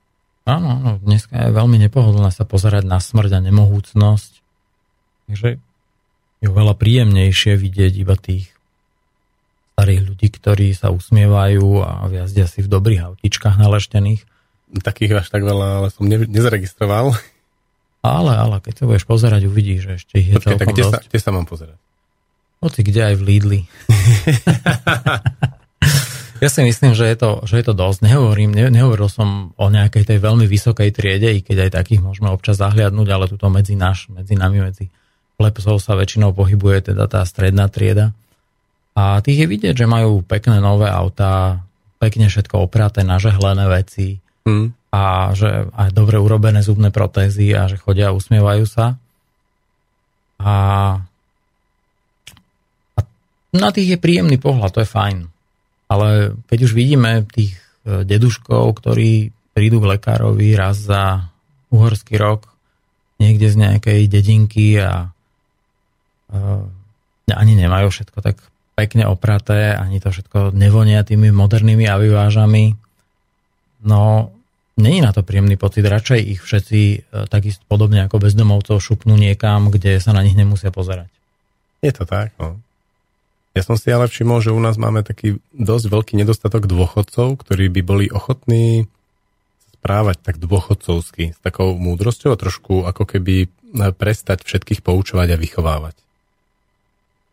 No, toto som si aj ja všimol, to je podľa mňa jeden z obrovských takých spoločenských problémov a ja jeden, jednu z vecí, ktorú som už začal pred viac ako dvadsiatimi rokmi uh, sa jej venovať, je vlastne el é té systém. A el é té systém je vlastne ako doplnková mena ku normálnym peniazom a vlastne k tomu trhovému systému, pretože ten trhový systém nevie tým starým ľuďom ponúknuť nejakú zmysluplnú prácu. A hlavne preto im to nevie ponúknuť, lebo, lebo ten, ten ekonomický systém je nastavený na to, že sa robí to, čo sa oplatí, to, na, čo, na čom sa zarobí. A na tom, aby sme my pozvali suseda ku nám za päťdesiat centov, alebo za dve eurá, alebo ja neviem, koľko by ľudia zo systému za to boli ochotní dať, porozprávať e, deťom rozprávku. Keď, či už na to nemáme čas, alebo chceme, aby naše deti mali kontakt so starými ľuďmi, tak... E, proste to bude ekonomicky nezaujímavé a nikto to nebude robiť. A práve el é té systém, tým, že on vytvára ako keby doplnkovú menu, doplnkovú kvalitu, je schopný zorganizovať takéto veci, že, že si zobere rôzne potreby tých detí, ale aj dospelých ľudí, ktorí chcú nejakú múdrosť alebo nejakú kvalitu načerpať z toho života starých. A naopak tým starým ľuďom zase dokáže, dokáže sa ich opýtať, zistiť, čo oni by radi, aký čas trávili a čo by radi posunuli tým, tým deťom a, a dokáže tam nejakým spôsobom nájsť rovnováhu a doplniť v podstate to, tú, tú dieru na trhu, ktorú trh není, všemocný trh není schopný uh, zaplniť. Skús to popísať, na čom je to založené, že v čom je to iné, ako treba zdať tomu dôchodcovi dve eurá, tak v rámci toho el é té systému ten dôchodca príde, urobí nejakú službu, napríklad v škole urobí dielanie svojich skúseností, povie pár životných príbehov a ako to ten systém ako odmení alebo zareflektuje. Mm-hmm. No, uh, ty si to postavil zase na tej ekonomickej bázi a el é té systém konkrétne má tak definovanú menu, teda tak definovanú hodnotu nejakého toho platidla, že sa odvodzuje väčšinou od meny, od hodnoty meny, ktorú používam. Čiže keď používame euro, tak môžeme mať hodnotu nejakého toho el é té-ového peniazu alebo platidla vlastne rovnakú. Napríklad teraz pred dvoma týždňami som bol v Prenčove na jednej konferencii a tam sme mali taký hontianský dukát a ten mal hodnotu dve eurá. A to by bolo vlastne niečo, čo sa odvodzuje od eura a A my si dohodneme vlastne nejakú transakciu s tým, ja to nazývam teda aj transakčné, komplementárne transakčné systémy, ale ten názov je trošku ako dlhší, širší v knižke, pretože zahrňuje aj ekonomikou podporované či komunitou podporované poľnohospodárstvo a tak ďalej. Ale vrátim sa teda k tomu, že, že toto je jedna z tých funkcií, že oni ako keby môžu predávať a my tým, aby sme si tú hodnotu ľahko vyčíslili, ju vyčíslujeme v tej mene, ktorej to robíme. Čiže my jemu ponúkneme trebárs dva nejaké tie dukáty, hej, čo by boli štyri eurá a on ako keby to pre nás odrobí, ale my mu hneď nemusíme dať niečo, lebo nemusíme hneď mať niečo, čo on potrebuje a chce, ale napríklad mu môžu tie deti niečo spraviť, prísť okopať záhradku alebo proste niečo. Hej, nehovorím, že to je akurát, to, že to som zvolil dobrý príklad, čo chcú robiť deti, ale môže byť napríklad pár dospelých v rámci školy, ktorí by chceli robiť komunitné záhrady a vy neviete uspokojiť ich potrebu ani trh, lebo neponúka zatiaľ trh. Že si príďte si za tri eurá kopať záhradku komunitnú, tak, tak vlastne takto môže prebehnúť teda taká nejaká výmena, ale toto je taká tá transakčná ako keby ekonomická úroveň. Ale to, čo je podľa mňa dôležitejšie, tie systémy komplementárne nie sú, tá transakčná ekonomická úroveň nie je najdôležitejšia, dôležitejšie sú tie transakcie medziľudské, to znamená tie sociálne. Ten, ten starý človek dostane, do, získa niečo, čo není in, nijak zaplatiteľné ani kúpiteľné, pocit, že má zmysel jeho život, že, že môže poskytovať hodnoty niekomu ďalej, že to, čo sa naučil, má podľa neho hodnotu, môže odovzdať a tá hodnota môže ďalej pokračovať. To je podľa mňa obrovský zmysel, obrovská hodnota, taká sociálna, spoločenská, sociálny kapitál, ktorú ten trh ne, nejako nereflektuje a keď, tak ju akurát použije ako akýkoľvek iný e, prírodný zdroj. Jasné. A zase naopak, a teda to je obrovská vec, ktorú ten človek môže dostať a ktorá aj tú spoločnosť vedie a posúva niekam inám. Takže pre mňa je ten sociálny rozmer oveľa dôležitejší a takisto aj v mnohých komunitných záhradách, ktoré sú podľa mňa teraz taký do, ako dobrý trend. A, a bol, bol by som rád, keby každý muž si mohol komunitnú záhradu založiť tam, kde žije, keď sme hovorili o tých komunitách, tak... E- Často ten, ten prínos, ktorý je vyjadrený v tých potravinách, aj zdravých, ktoré sa, ktoré sa vy, dopestujú, tak často ten prínos je oveľa väčší, je vlastne ten prínos sociálny. On je síce neviditeľný, neoceniteľný v peniazoch, ale pravdepodobne bez tých vzťahov by táto naša ekonomika už dávno skrachovala, keby, keby ľudia a tie sociálne vzťahy medzi nimi nefungovali. A práve ešte k tomu doplním len takú vec, že Jan Keller, český sociológ, ktorý, alebo moravský, ktorý teraz je europoslancom, tak on hovorí, že ten sociálny rozpad je síce málo viditeľný, ale že môže byť oveľa nebezpečnejší ako ten environmentálny, ktorý dokážeme vidieť. Dokážeme vidieť, že vypílili tie stromy a že teraz tam nasiali kukuricu a, a vymilo sa odtiaľ, ja neviem koľko tón vody, proste všade vidíme tú hnedú vodu, hnedú zem naplavenú odtiaľ. To vidíme, i keď nevieme celkom ako overiť, že čo to pre nás znamená, že za koľko rokov to bude vyplavené všetko a medzi tými kameňmi sa už nič nedopestuje, alebo teda v tej mŕtvej zemi. Ale to, že akí sú tí starí ľudia frustrovaní a necítia proste zmysel, to sa nedá tak ľahko takto vidieť. A Jedna z, jedna z tých vecí, ktorá je možná, že sa jedného dňa nastane, že mladí ľudia povedia, že nevidia zmysel v tom ísť do práce. Jedného dňa môžu väčšina ľudí na svete mladých povedať, že nevidia zmysel v tom ísť do práce, do tej práce nepôjdu a v tej chvíli prestane existovať ekonomika, tak jak ju poznáme. A to by bolo dobré, nie? No podľa mňa to k tomu aj speje, že stále viac ľudí v tom nevidí zmysel. Na spustu vecí by to bolo veľmi dobre a ja som väčšinu svojho života prežil v tom, že čím skôr to nastane, tým lepšie. A, ale keďže už som v tej druhej polovičke svojho života a už sa na veci dívam trošku inak, menej radikálne, tak dneska si myslím, že už sme tak hlboko v tom prúsere, že keby sa to teraz urobilo, tak uh, skončíme veľmi, veľmi zle. Jednak kvôli tej, tomu nefungovaniu inštitúcií, o ktorom, o ktorým som hovoril, na ktoré sa už spoliehame, jednak kvôli tomu, že tá ekonomika globálna, ktorá dováža do tých našich obchodov, kde si bežne kupujeme veci z tisíckilometrových vzdialeností a proste iných kontinentov a zásobuje sa len na doraz, tak vlastne v momente, že tá ekonomika zastane, za tri dni nemáme čo jesť. Bolo by to taká šialená občianská vojnička. Áno, áno, bolo by to proste veľmi šialené. Čiže ja som není za to, aby sa išlo touto cestou.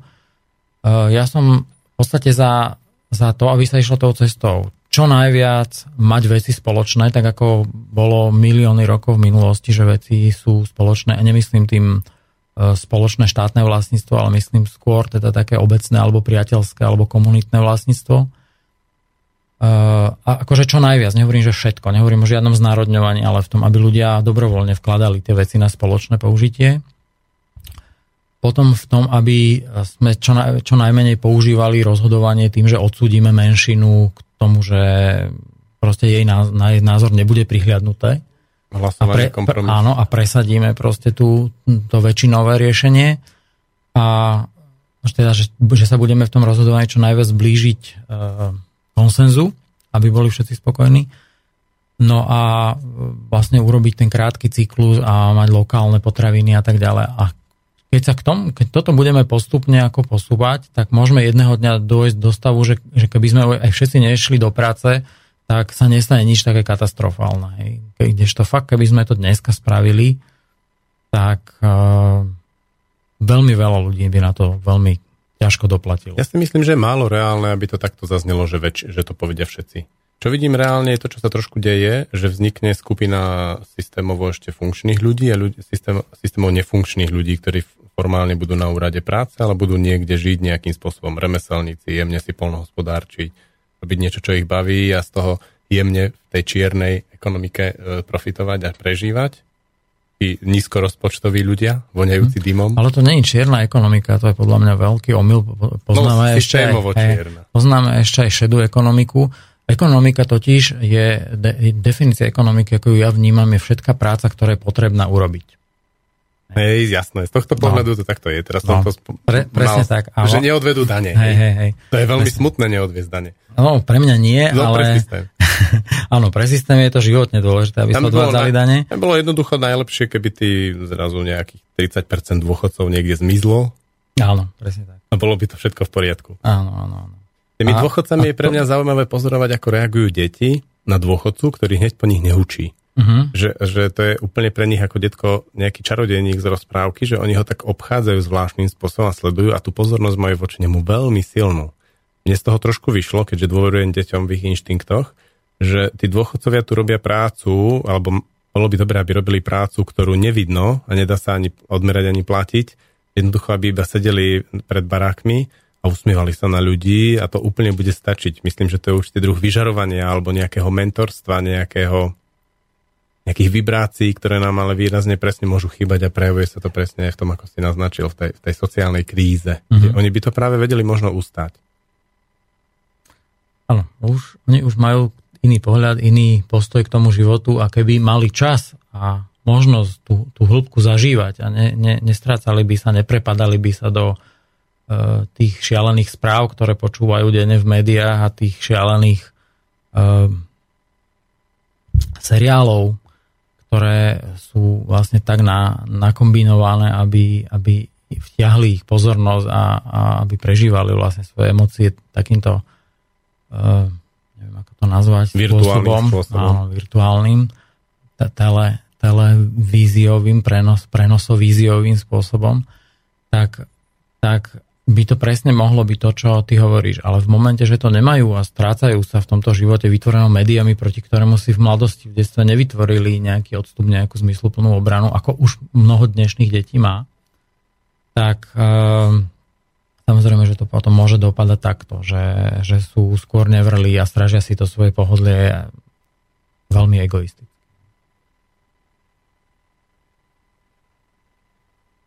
Je to zaujímavé, kam sme odskočili, keď si dostal otázku, ako si stojíš v mužskej sile so svojimi deťmi. Čo mm-hmm. s nimi vlastne teraz žiješ a kde deti oni ukazujú, že čo, kde si? Na toto ti neviem odpovedať, pretože moja dcéra už je na vysokej škole a som s ňou málo. Ale tým, že študuje ako taký ako umelecký smer, tak uh, ma dáva oveľa viac do kontaktu s takou mojou časťou vlastne umeleckou, čo som veľmi rád a vytvára sa medzi nami iný druh vzťahu, aký sme mali doteraz. A je to pre mňa veľmi pekné. A syn je tiež teraz vlastne už preč, ale ten sa teraz úplne výrazne ako keby oddeluje a tiež sa s ním stretávam v podstate raz za tri týždne len väčšinou, ale zase keď potrebujeme, aby nám pomohol obstarať zvieratá, tak keď musíme ísť s Jankou preč, tak uh, som veľmi rád a som hrdý na to, ako to dokáže spraviť. Si naznačil tú umeleckú zložku tvojej osobnosti. Čo robíš? Strúhaš lyžičky si naznačil, píšeš knihy, ešte niečo? Uh, tak lyžičky nepokladám za umeleckú vec, to je skôr taká, taká pragmatická. Píšem knihy, ale oni sú také divné, tak ja skôr hovorím, že som básnik ako spisovateľ. Čo znamená divné? Lyrizovaná próza? Uh, áno, dá sa aj to povedať. Ja som, som schopný niektoré svoje texty úplne proste, aj som to musel spraviť, som ich spätne rozhádzal do básničkových riadkov. Čo ťa k tomu viedlo? No pretože proste boli básňové a keď sú básňové, čítame básne, tu dokážeme vnímať s určitým odstupom, s iným chápaním. Keď ten istý text tu básne zlejeme do súvislého textu a čakáme od nej nejakú, nejakú logickú, neviem, akú konzistentnosť, tak zrazu tam nenia chýba nám. Kdežto keď je to rozriadkované do tej básne, je to úplne v pohode. Čiže, čiže je to prístup. Píšeš nelogickú prózu. Dá sa povedať, že niektoré veci sú nelogické, že skôr pôsobia možno emocionálne alebo na, nejaký, na nejaké iné časti ako na tú našu čisto racionálnu, zúženú časť pozornosti vôľovú. Takže to je jedna vec. Druhá vec, ja som kedysi veľa maloval, to už teraz tak veľa nerobím, ale skôr sa to prenáša ako na tú nejakú prácu s drevom.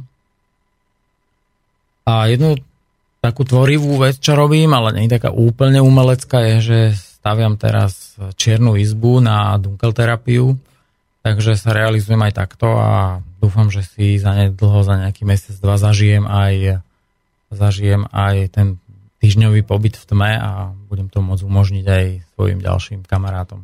Čiže bude to ďalšia prístupná temná izba na Zaježovej? Áno. A je tam nejaké zlepšenie oproti tej prvej? No ja dúfam, že bude. Čo, čo napríklad, čoho ste sa poučil, že ako tam funguje, to je to inde? Uh, hučí tam klimatizácia. Uh, tej, na... tej prvej, hej? Áno. Uh-huh. Je, je pomerne málo od, zvukovo odizolovaná. To neviem, či sa mi podarí oveľa lepšie, to sa musí vyskúšať. Uh, je tam kúrenie takou, takouto platňou, čo, čo vyžaruje infra vlastne teplo, čo potom je teplo z toho na tvár a je to také divné, že nie sme na to zvyknutí. Takže jedna z komplikácií, ktorú robím, že tam robím podlahové kúrenie, aj na solárnu teplú vodu, aj na elektriku, keby, keď nesvieti slnko, takže je s tým viac práce, ale mal, malo by to byť jednak aj úspornejší ten beh a jednak by to malo byť oveľa príjemnejšie, keď je teplá zem, ako keď ti z hora svieti e, infrasvetlo do tváre. Mm. Uvedomil som si, že vlastne sme vôbec nerozobrali, čo to je. Vieš o tom povedať? Čo je tá tmavá izba? Hej, tmavá izba a tá dunkelterapia. Áno, áno. Ja o tom neviem veľa povedať, je to pre mňa, čo je na tom najdôležitejšie, asi to, že človek môže úplne vypadnúť z toho rytmu, v ktorom žije. Niektorí ho nazývajú aj Matrix. A môže sa na týždeň úplne oddať niečomu, kde je spojený len sám so sebou. A keďže my používame ten náš zrakový vnem na viac ako neviem, sedemdesiat percent pozornosti mu venujeme, tak sa vypne táto, táto výrazná, toto naše výrazné zameranie a tým sa nám umoľní úplne neuveriteľný priestor, ktorý môžeme dať iným druhom vnímania. Jednak tomu sluchovému, ale to je ideálne, keď je to odizolované, takže zase počujeme len seba, svoje telo, prúdenie krvi proste v našom tele, tep srdca, dých. Ja, ja viem, že na podobnom princípe mali v C I A založenú takú mučiacu komoru, že človek nič nevidel, nepočul, oni mu dokázali odizolovať ešte aj hmat, uh-huh. Takže je to spôsob mučenia? Dalo by sa to možno nazvať ako spôsob seba mučenia, hej?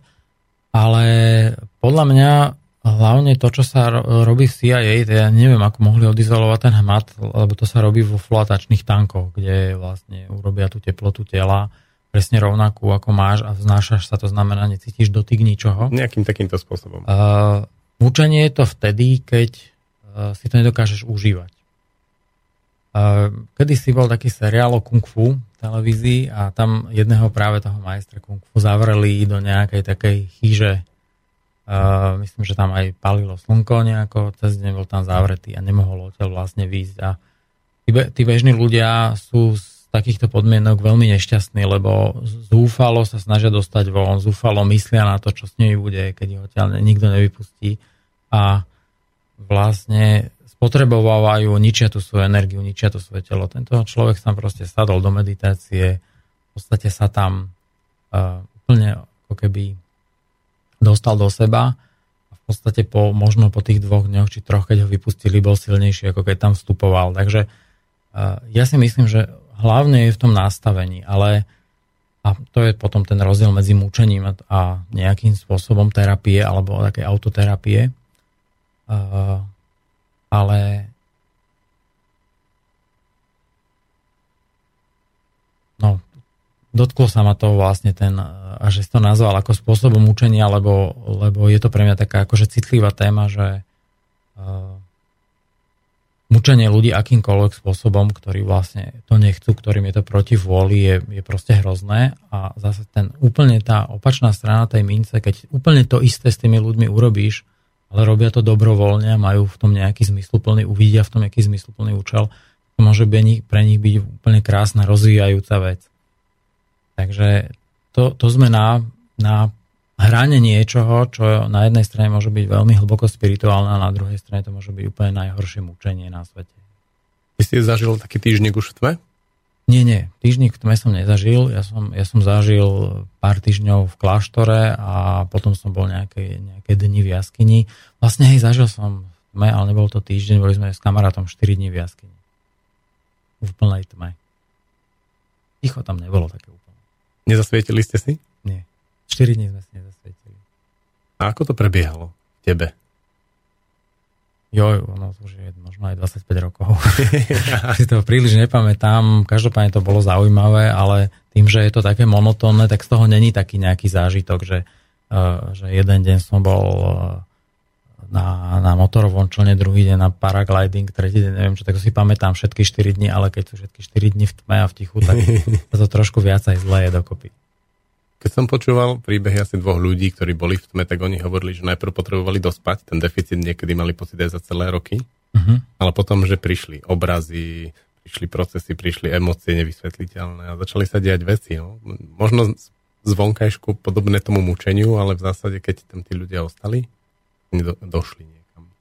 Ja si myslím, že všetky obsahy, ktoré v sebe máme a nemajú, nemajú čas a dostatočnú razantnosť pre presiliť, pretlačíte obrazy, ktoré k nám bežne prichádzajú, najmä cez ten zrak, tak oni tam sú proste naskladané. A keď si dáme takýto priestor, tak oni všetky majú čas sa odtiaľ vyplaviť a my ich máme čas pracovať. Ja si myslím, že kedysi to bolo súčasťou života a tých iniciačných rituálov každého človeka, že si prechádzal takýmito obdobiami, kedy bol sám so sebou.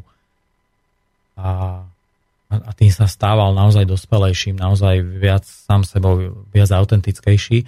Keďže to dneska nemáme, tak potom hľadáme, mnoho ľudí cíti ten nedostatok, ten smet potom a hľadá cesty, ako sa k tomu priblíži. Tak bez tej iniciácie tu behá veľa detí v dospelých telách. Nemáme iniciáciu, ostali deťmi alebo pubertiek. Súhlasím. Priznám sa, že teraz, ako som ťa počúval, ja ťa vlastne vždy vnímam ako takého veľmi pokojného s tým umierneným prejavom a tak. A ne, neviem si predstaviť, ako sa postavíš niekde na Zaježovej a začneš na niekoho kričať. Alebo na tej kozy, prípadne na svoje deti, ich tam zrovnávať s nejakým hukotom a riadnou romštinou. Môžeš sa prísť pozrieť na to uh, a kľudne môžeme spraviť aj vo fantázii nejaký, nejaký taký zážitok, že si to skúsime si zakričať jeden na druhého a Do, a s tým zvukom sa nejako hrať a, a hrať sa aj so svojou divokosťou a so svojou prirodzenosťou. Ja mám rád jednu knižku, volá sa, že Divoký v srdci, objavovanie tajomstva duše muža. Keď, keďže je to mužská téma dneska, tak som si ju vlastne doniesol. A s tou divokosťou v srdci ja ako keby veľa robím, veľa o nej rozmýšľam. Pre mňa ju symbolizuje ten drak. A konkrétne táto knižka je veľmi zaujímavá, ale nie je prístupná pre mnohých ľudí, lebo je tam veľa používaná kresťanská pojmológia. A to dneska v takom svete, ktorý sa snaží byť univerzálny, multi, všeličo, multikultúrny a, a sekulárny, tak nie všetci sú schopní to čítať, ale tým, tým pádom vylievajú s tou vaničkou aj dieťa, aj to krásne, čo sa Johnovi Eldredgeovi podarilo tomto, v tejto knihe zachytiť. A tá kniha je veľmi zaujímavá práve aj pre ženy. Na niekoľko kamarátok, čo si ju prečítalo, pravilo, že, že sa im po, vďaka tomu podarilo oveľa lepšie porozumieť ich synom. Mm. Narazím na tú fantáziu, ako si hovoril, útorky a piatky od ôsmej do pol desiatej máme v telocvični práve hranie intuitívnych hier, kde si myslím, že by to dobre zapadlo, keby si prišiel niekedy, môžeš tam aj prespať, aby si prišiel deň predtým, na ôsmu sa tam dostať môže byť ťažšie. Mm-hmm. My sme to mohli skúsiť. Dobre, ja si môžem pozrieť o tom nejaké veci, pretože ja bežne takéto ne, veci ne, nerobím, takéto workshopy, ale keď si hovoril, že by si to rád videl a nechce sa ti prísť ku nám, tak môžeme Môžeme to skúsiť e, urobiť u vás? Ono to má obrovskú silu, keď je tam tá skupina detí, tam chodia aj dospelí ľudia, rôzne dobrovoľníci, ale aj úplne cudzí niekedy aj rodičia. A je tam tá skupina detí a my tam robívame naozaj niekedy riadne. E, to, to vychádza hodne z prítomnosti toho okamihu, tam nie je príprava. Sedíme v kruhu a teraz zrazu v niekom povstane idea a urobíme to. Také krásne hry, mm-hmm. krásne činnosti, ktoré vlastne nesmierne pohlcujú práve aj tú širokú, široké spektrum detí, ktoré sú tam aj tých dospelých ľudí uh-huh. a vznikajú nesmierne silné momenty, ktorých uh, veľa zrkadlí. A myslím si, že do tohto, keby si vošiel a chvíľu tam bol a pohyboval sa, že by ti práve prišlo s týmto nastavením niečo, čo by mohlo tam sunúť veľmi zaujímavú činnosť. No, môžeme to určite vyskúšať. Hej. Okay. Platí aj pre poslucháčov, keď sa budete okolo Banskej Bystrice pohybovať útorky alebo piatky od ôsmej do pol desiatej, tak ste vítaní v škole. Prišiel nám jeden mail, kde Ati komentoval: ahoj vo spolok chalani, nie do práce, ale do zamestnania. Dík za tému. Tým asi narážal na to, že často pre nás práca nie je prácou, ale zamestnaním.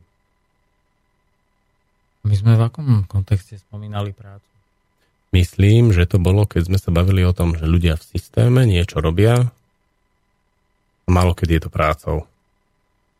Uh, áno, ale zamestnanie to znamená, že tam je ten zamestnanec a zamestnaný, ale dneska je mnoho ľudí samozamestnaných, takzvano. A tak tí tiež robia nejaké zamestnanie, aj keď sa zamestnávajú sami seba. OK. Pustíme si pesničku.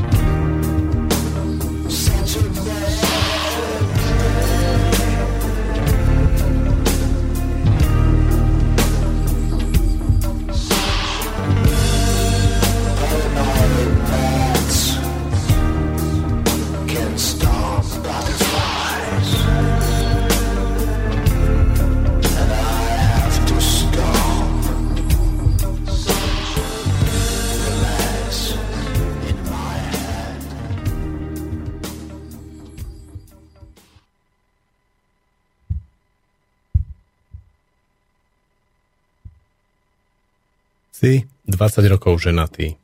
Muž. No. Ako to máš so svojou ženou? Deti odrastené, odišli. Je to úplne nové obdobie života, v ktorom ja som možno, že trošku viac v pohode ako manželka, ktorá s tými deťmi je o, oveľa silnejšie bola viazaná na to starať sa o ne. Variť im, starať sa, aby chodili v čistom, aby boli v tom, cítili bezpečie toho domova a tak ďalej. Ja mám pocit, že som sa staral o trošku iný rozmer a samozrejme, že nie vždy sa mi to úplne nejako ideálne darilo.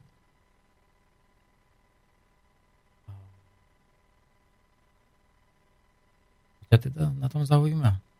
Kde stojíš so svojou ženou po dvadsiatich rokoch manželstva? Aha. Mužstvo, áno. Vášeň, láska, no, svoja sila, no. Ženina sila. To sú také otázky na telo, ja sa im trošku vyhnem. Ehm, mám pocit, že ženina sila naoberá, nadobúda úplne iné kvality, že si uvedomuje oveľa viac svoje ženstvo a takú, takú súvislosť súvislosti so ženami a s ženskými kruhmi a tak ďalej. A ono, keď hovoríme o mužoch, že si ty priniesol túto tému, že založiť si vlastnú komunitu a ja som to vylepšil, že komunitnú záhradu, lebo komunit nemôže byť toľko, koľko mužov, ale komunitných záhrad by mohlo. A tak mám pocit, že ženy si začínajú ako keby zakladať také ženské kruhy a že tiež to je taký ako keby trend, ktorý ja ako v istom zmysle veľmi schvaľujem. V tom zmysle, keď tie ženy naozaj ako posiluje a... Môže ich aj vyčerpávať? Určite. Ja vnímam, že, že niekedy sa stáva, že sklznú práve do toho módu, ktorý vyčítame tým babkám sediacím pred domom, že, že ohovárajú. Mám pocit, že niekedy niektoré tie kruhy, keď mám z nich nejaké informácie, tak idú aj týmto smerom. A na jednej strane je to prirodzené, ako nemyslím to, že ohováranie, ale to, že nie každá skupina sa vyvinie a vyvíja smerom ku komunite, ale niektoré naozaj niekde stratia na to, v tom procese a vtedy podľa mňa môže tú silu odoberať. Môže odoberať silu, nemyslím, nemusí to byť ani že celkové, ale môže odoberať silu vychádzať tomu partnerovi v ústretí, počúvať ho, úctiť si ho. To môže, to môže to naozaj môže narušovať. Ale keď sa to podľa mňa robí dobre, tak každé uvedomenie seba väčšie mi umožňuje viac si uvedomovať tých druhých a byť k ním vlastne bližšie. Takže, takže toto, je, toto je stránka tých uh, žien a ja som ako z toho môjho mužského tohto mal, cítil veľkú úlohu v tom uh, dať niečo mužské synovi, čo sa mi do určitej miery podarilo, neviem do akej veľkej, možno, že by mala v Čechách tento rok výsť kniha, kde príbehov o mužoch, kde tento môj príbeh s mojím synom bude nejak zachytený.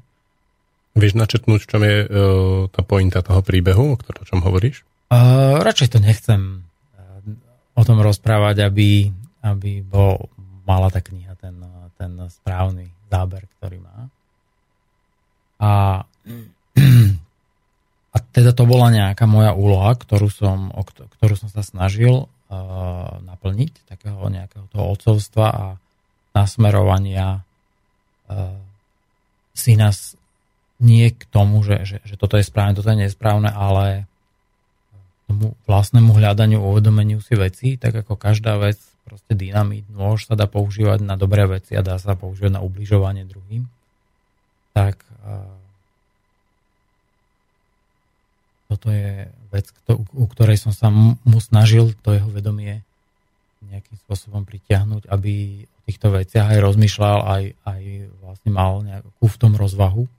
Ako si to robil, keď si to nerobil cez poučovanie, moralizovanie a tieto indoktrináciu? Robil som tak, že som mu ten môž daroval v určitých takých citlivých a hodnotných chvíľach a, a že som...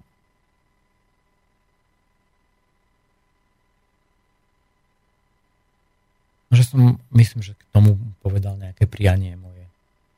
Prianie, aby to vedel používať správnym spôsobom, ktorý podporuje to dobro v ľuďoch a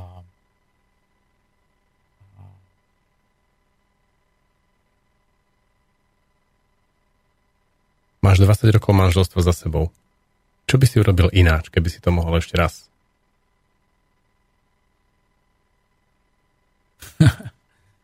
To veru, ani neviem povedať, či by som mohol niečo.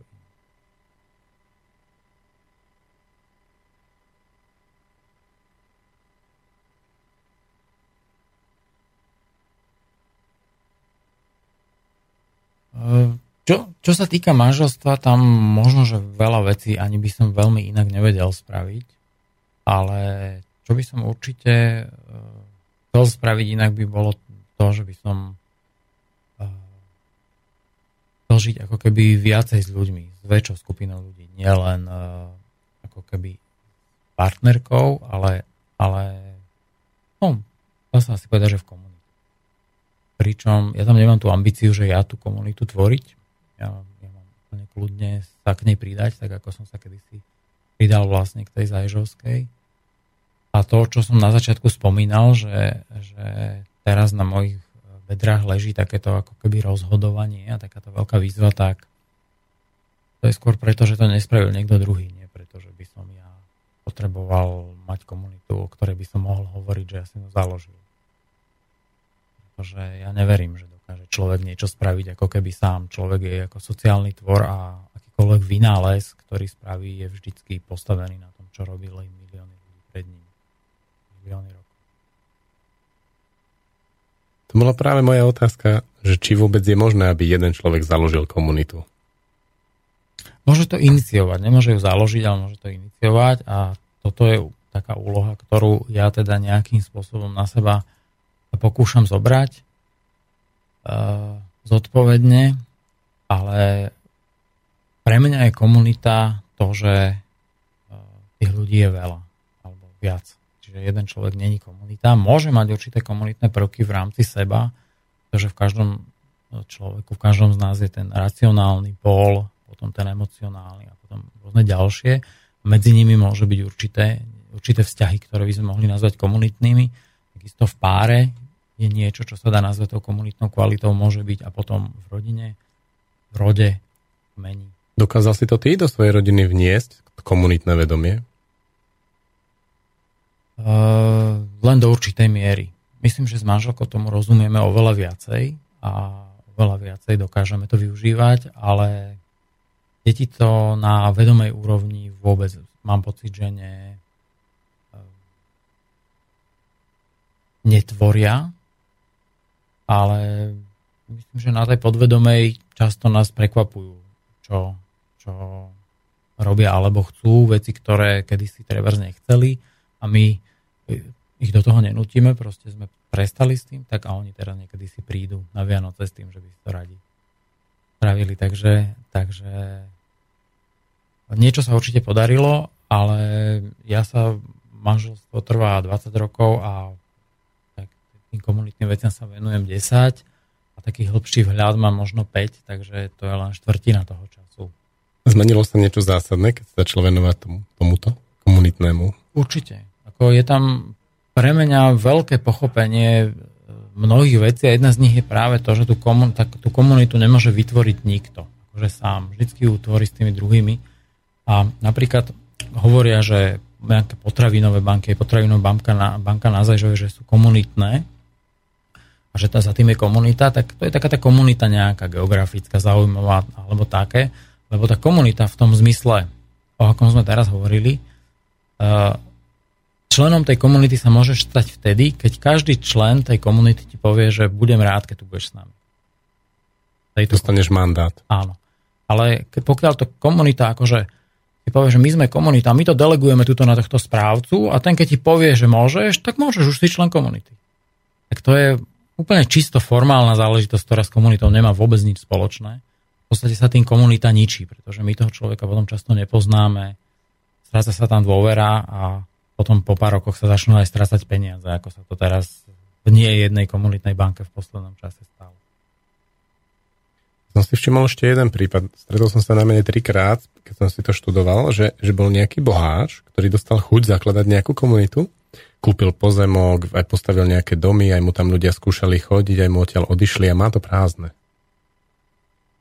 Toto nemusí robiť len boháč. Toto isté, keď spraví občianske združenie alebo akákoľvek organizácia, keď sa to robí zhora, tak skoro vždycky to takto je, pretože tí ľudia sa namotajú na tie možnosti, ktoré majú. Ale oni vždy, každý človek prerastie tie možnosti. Ja som uvádzal taký príklad, ktorý bude v druhej časti mojej knihy, kde sa budem viac venovať komunitám. To je taký príklad, že v Čechách sa už veľa rokov robili také stretnutia ako vesničiek. A chodilo tam veľa ľudí. Igor Chýra tam kedysi chodieval a on nám z toho rozprával rôzne správy a ja som si potom časom som prišiel na to, že oni áno, oni zakladajú ekovesničky a volajú, poďte s náma žiť a bude nám krásne a všetko. A oni, tí, tí ľudia tam prídu, dve, tri ďalšie mladé rodinky alebo tak, ale po tých troch, štyroch, piatich rokoch oni už potrebujú ísť ďalej, už i potrebujú ísť za svojou víziou. A keď tí pôvodní zakladatelia, či už akýkoľvek, už je to majiteľ, organizácia, jednoducho nedokáže im dať ten priestor pre tú ich víziu, tak tí ľudia odídu, no a mnoho z nich sú šikovní, zase si niečo kúpia, zoženú a zase volajú ľudí, poďte s náma žiť, bude nám spolu krásne. Mm-hmm. A takto sa to deje. A každé štyri roky rozpadá a dneska je takých jednorodinových ekovesničiek veľmi, veľmi veľa. Viem, že na Krup, v Krupinských Lazoch je napríklad jedna. Jedna jednorodinová? Hej. Tam je veľa jednorodinových. Hej. Myslíš si, že dá sa vojsť, treba si, aby som s organikou chcel vojsť do nejakej jednorodinovej ekodedinky a niečo tam urobiť? No... Určite sa to dá, ale podľa mňa úplne tá zásadná vec je, že na to, aby mohla eko dedina alebo komunita spolu fungovať, musí mať spoločnú víziu. Keď sú dve spoločné vízie, tak môžu byť dve komunity, alebo komunitné jadra, alebo eko dedinky, ale nemôže byť jedna. Takže pokiaľ sa vám dokáže vytvoriť, podariť, podarí vytvoriť spoločnú víziu, tak má to perspektívu. Ale teda musia sa tam dohodnúť aj ďalšie kroky, ďalšie pravidlá, rozhodovací proces a tak ďalej. Je to dobre nastavené, tak to má perspektívu. S tým, že v jednej chvíli sa môže stať, že tá e, tvoja vízia sa zase posunie niekde, ktorú by si potreboval rozvíjať a tí zakladatelia, pretože oni to zakladali ešte s inou víziou, nebudú schopní už tie vízie spojiť a v, tom, v tej chvíli sa to musí rozdeliť.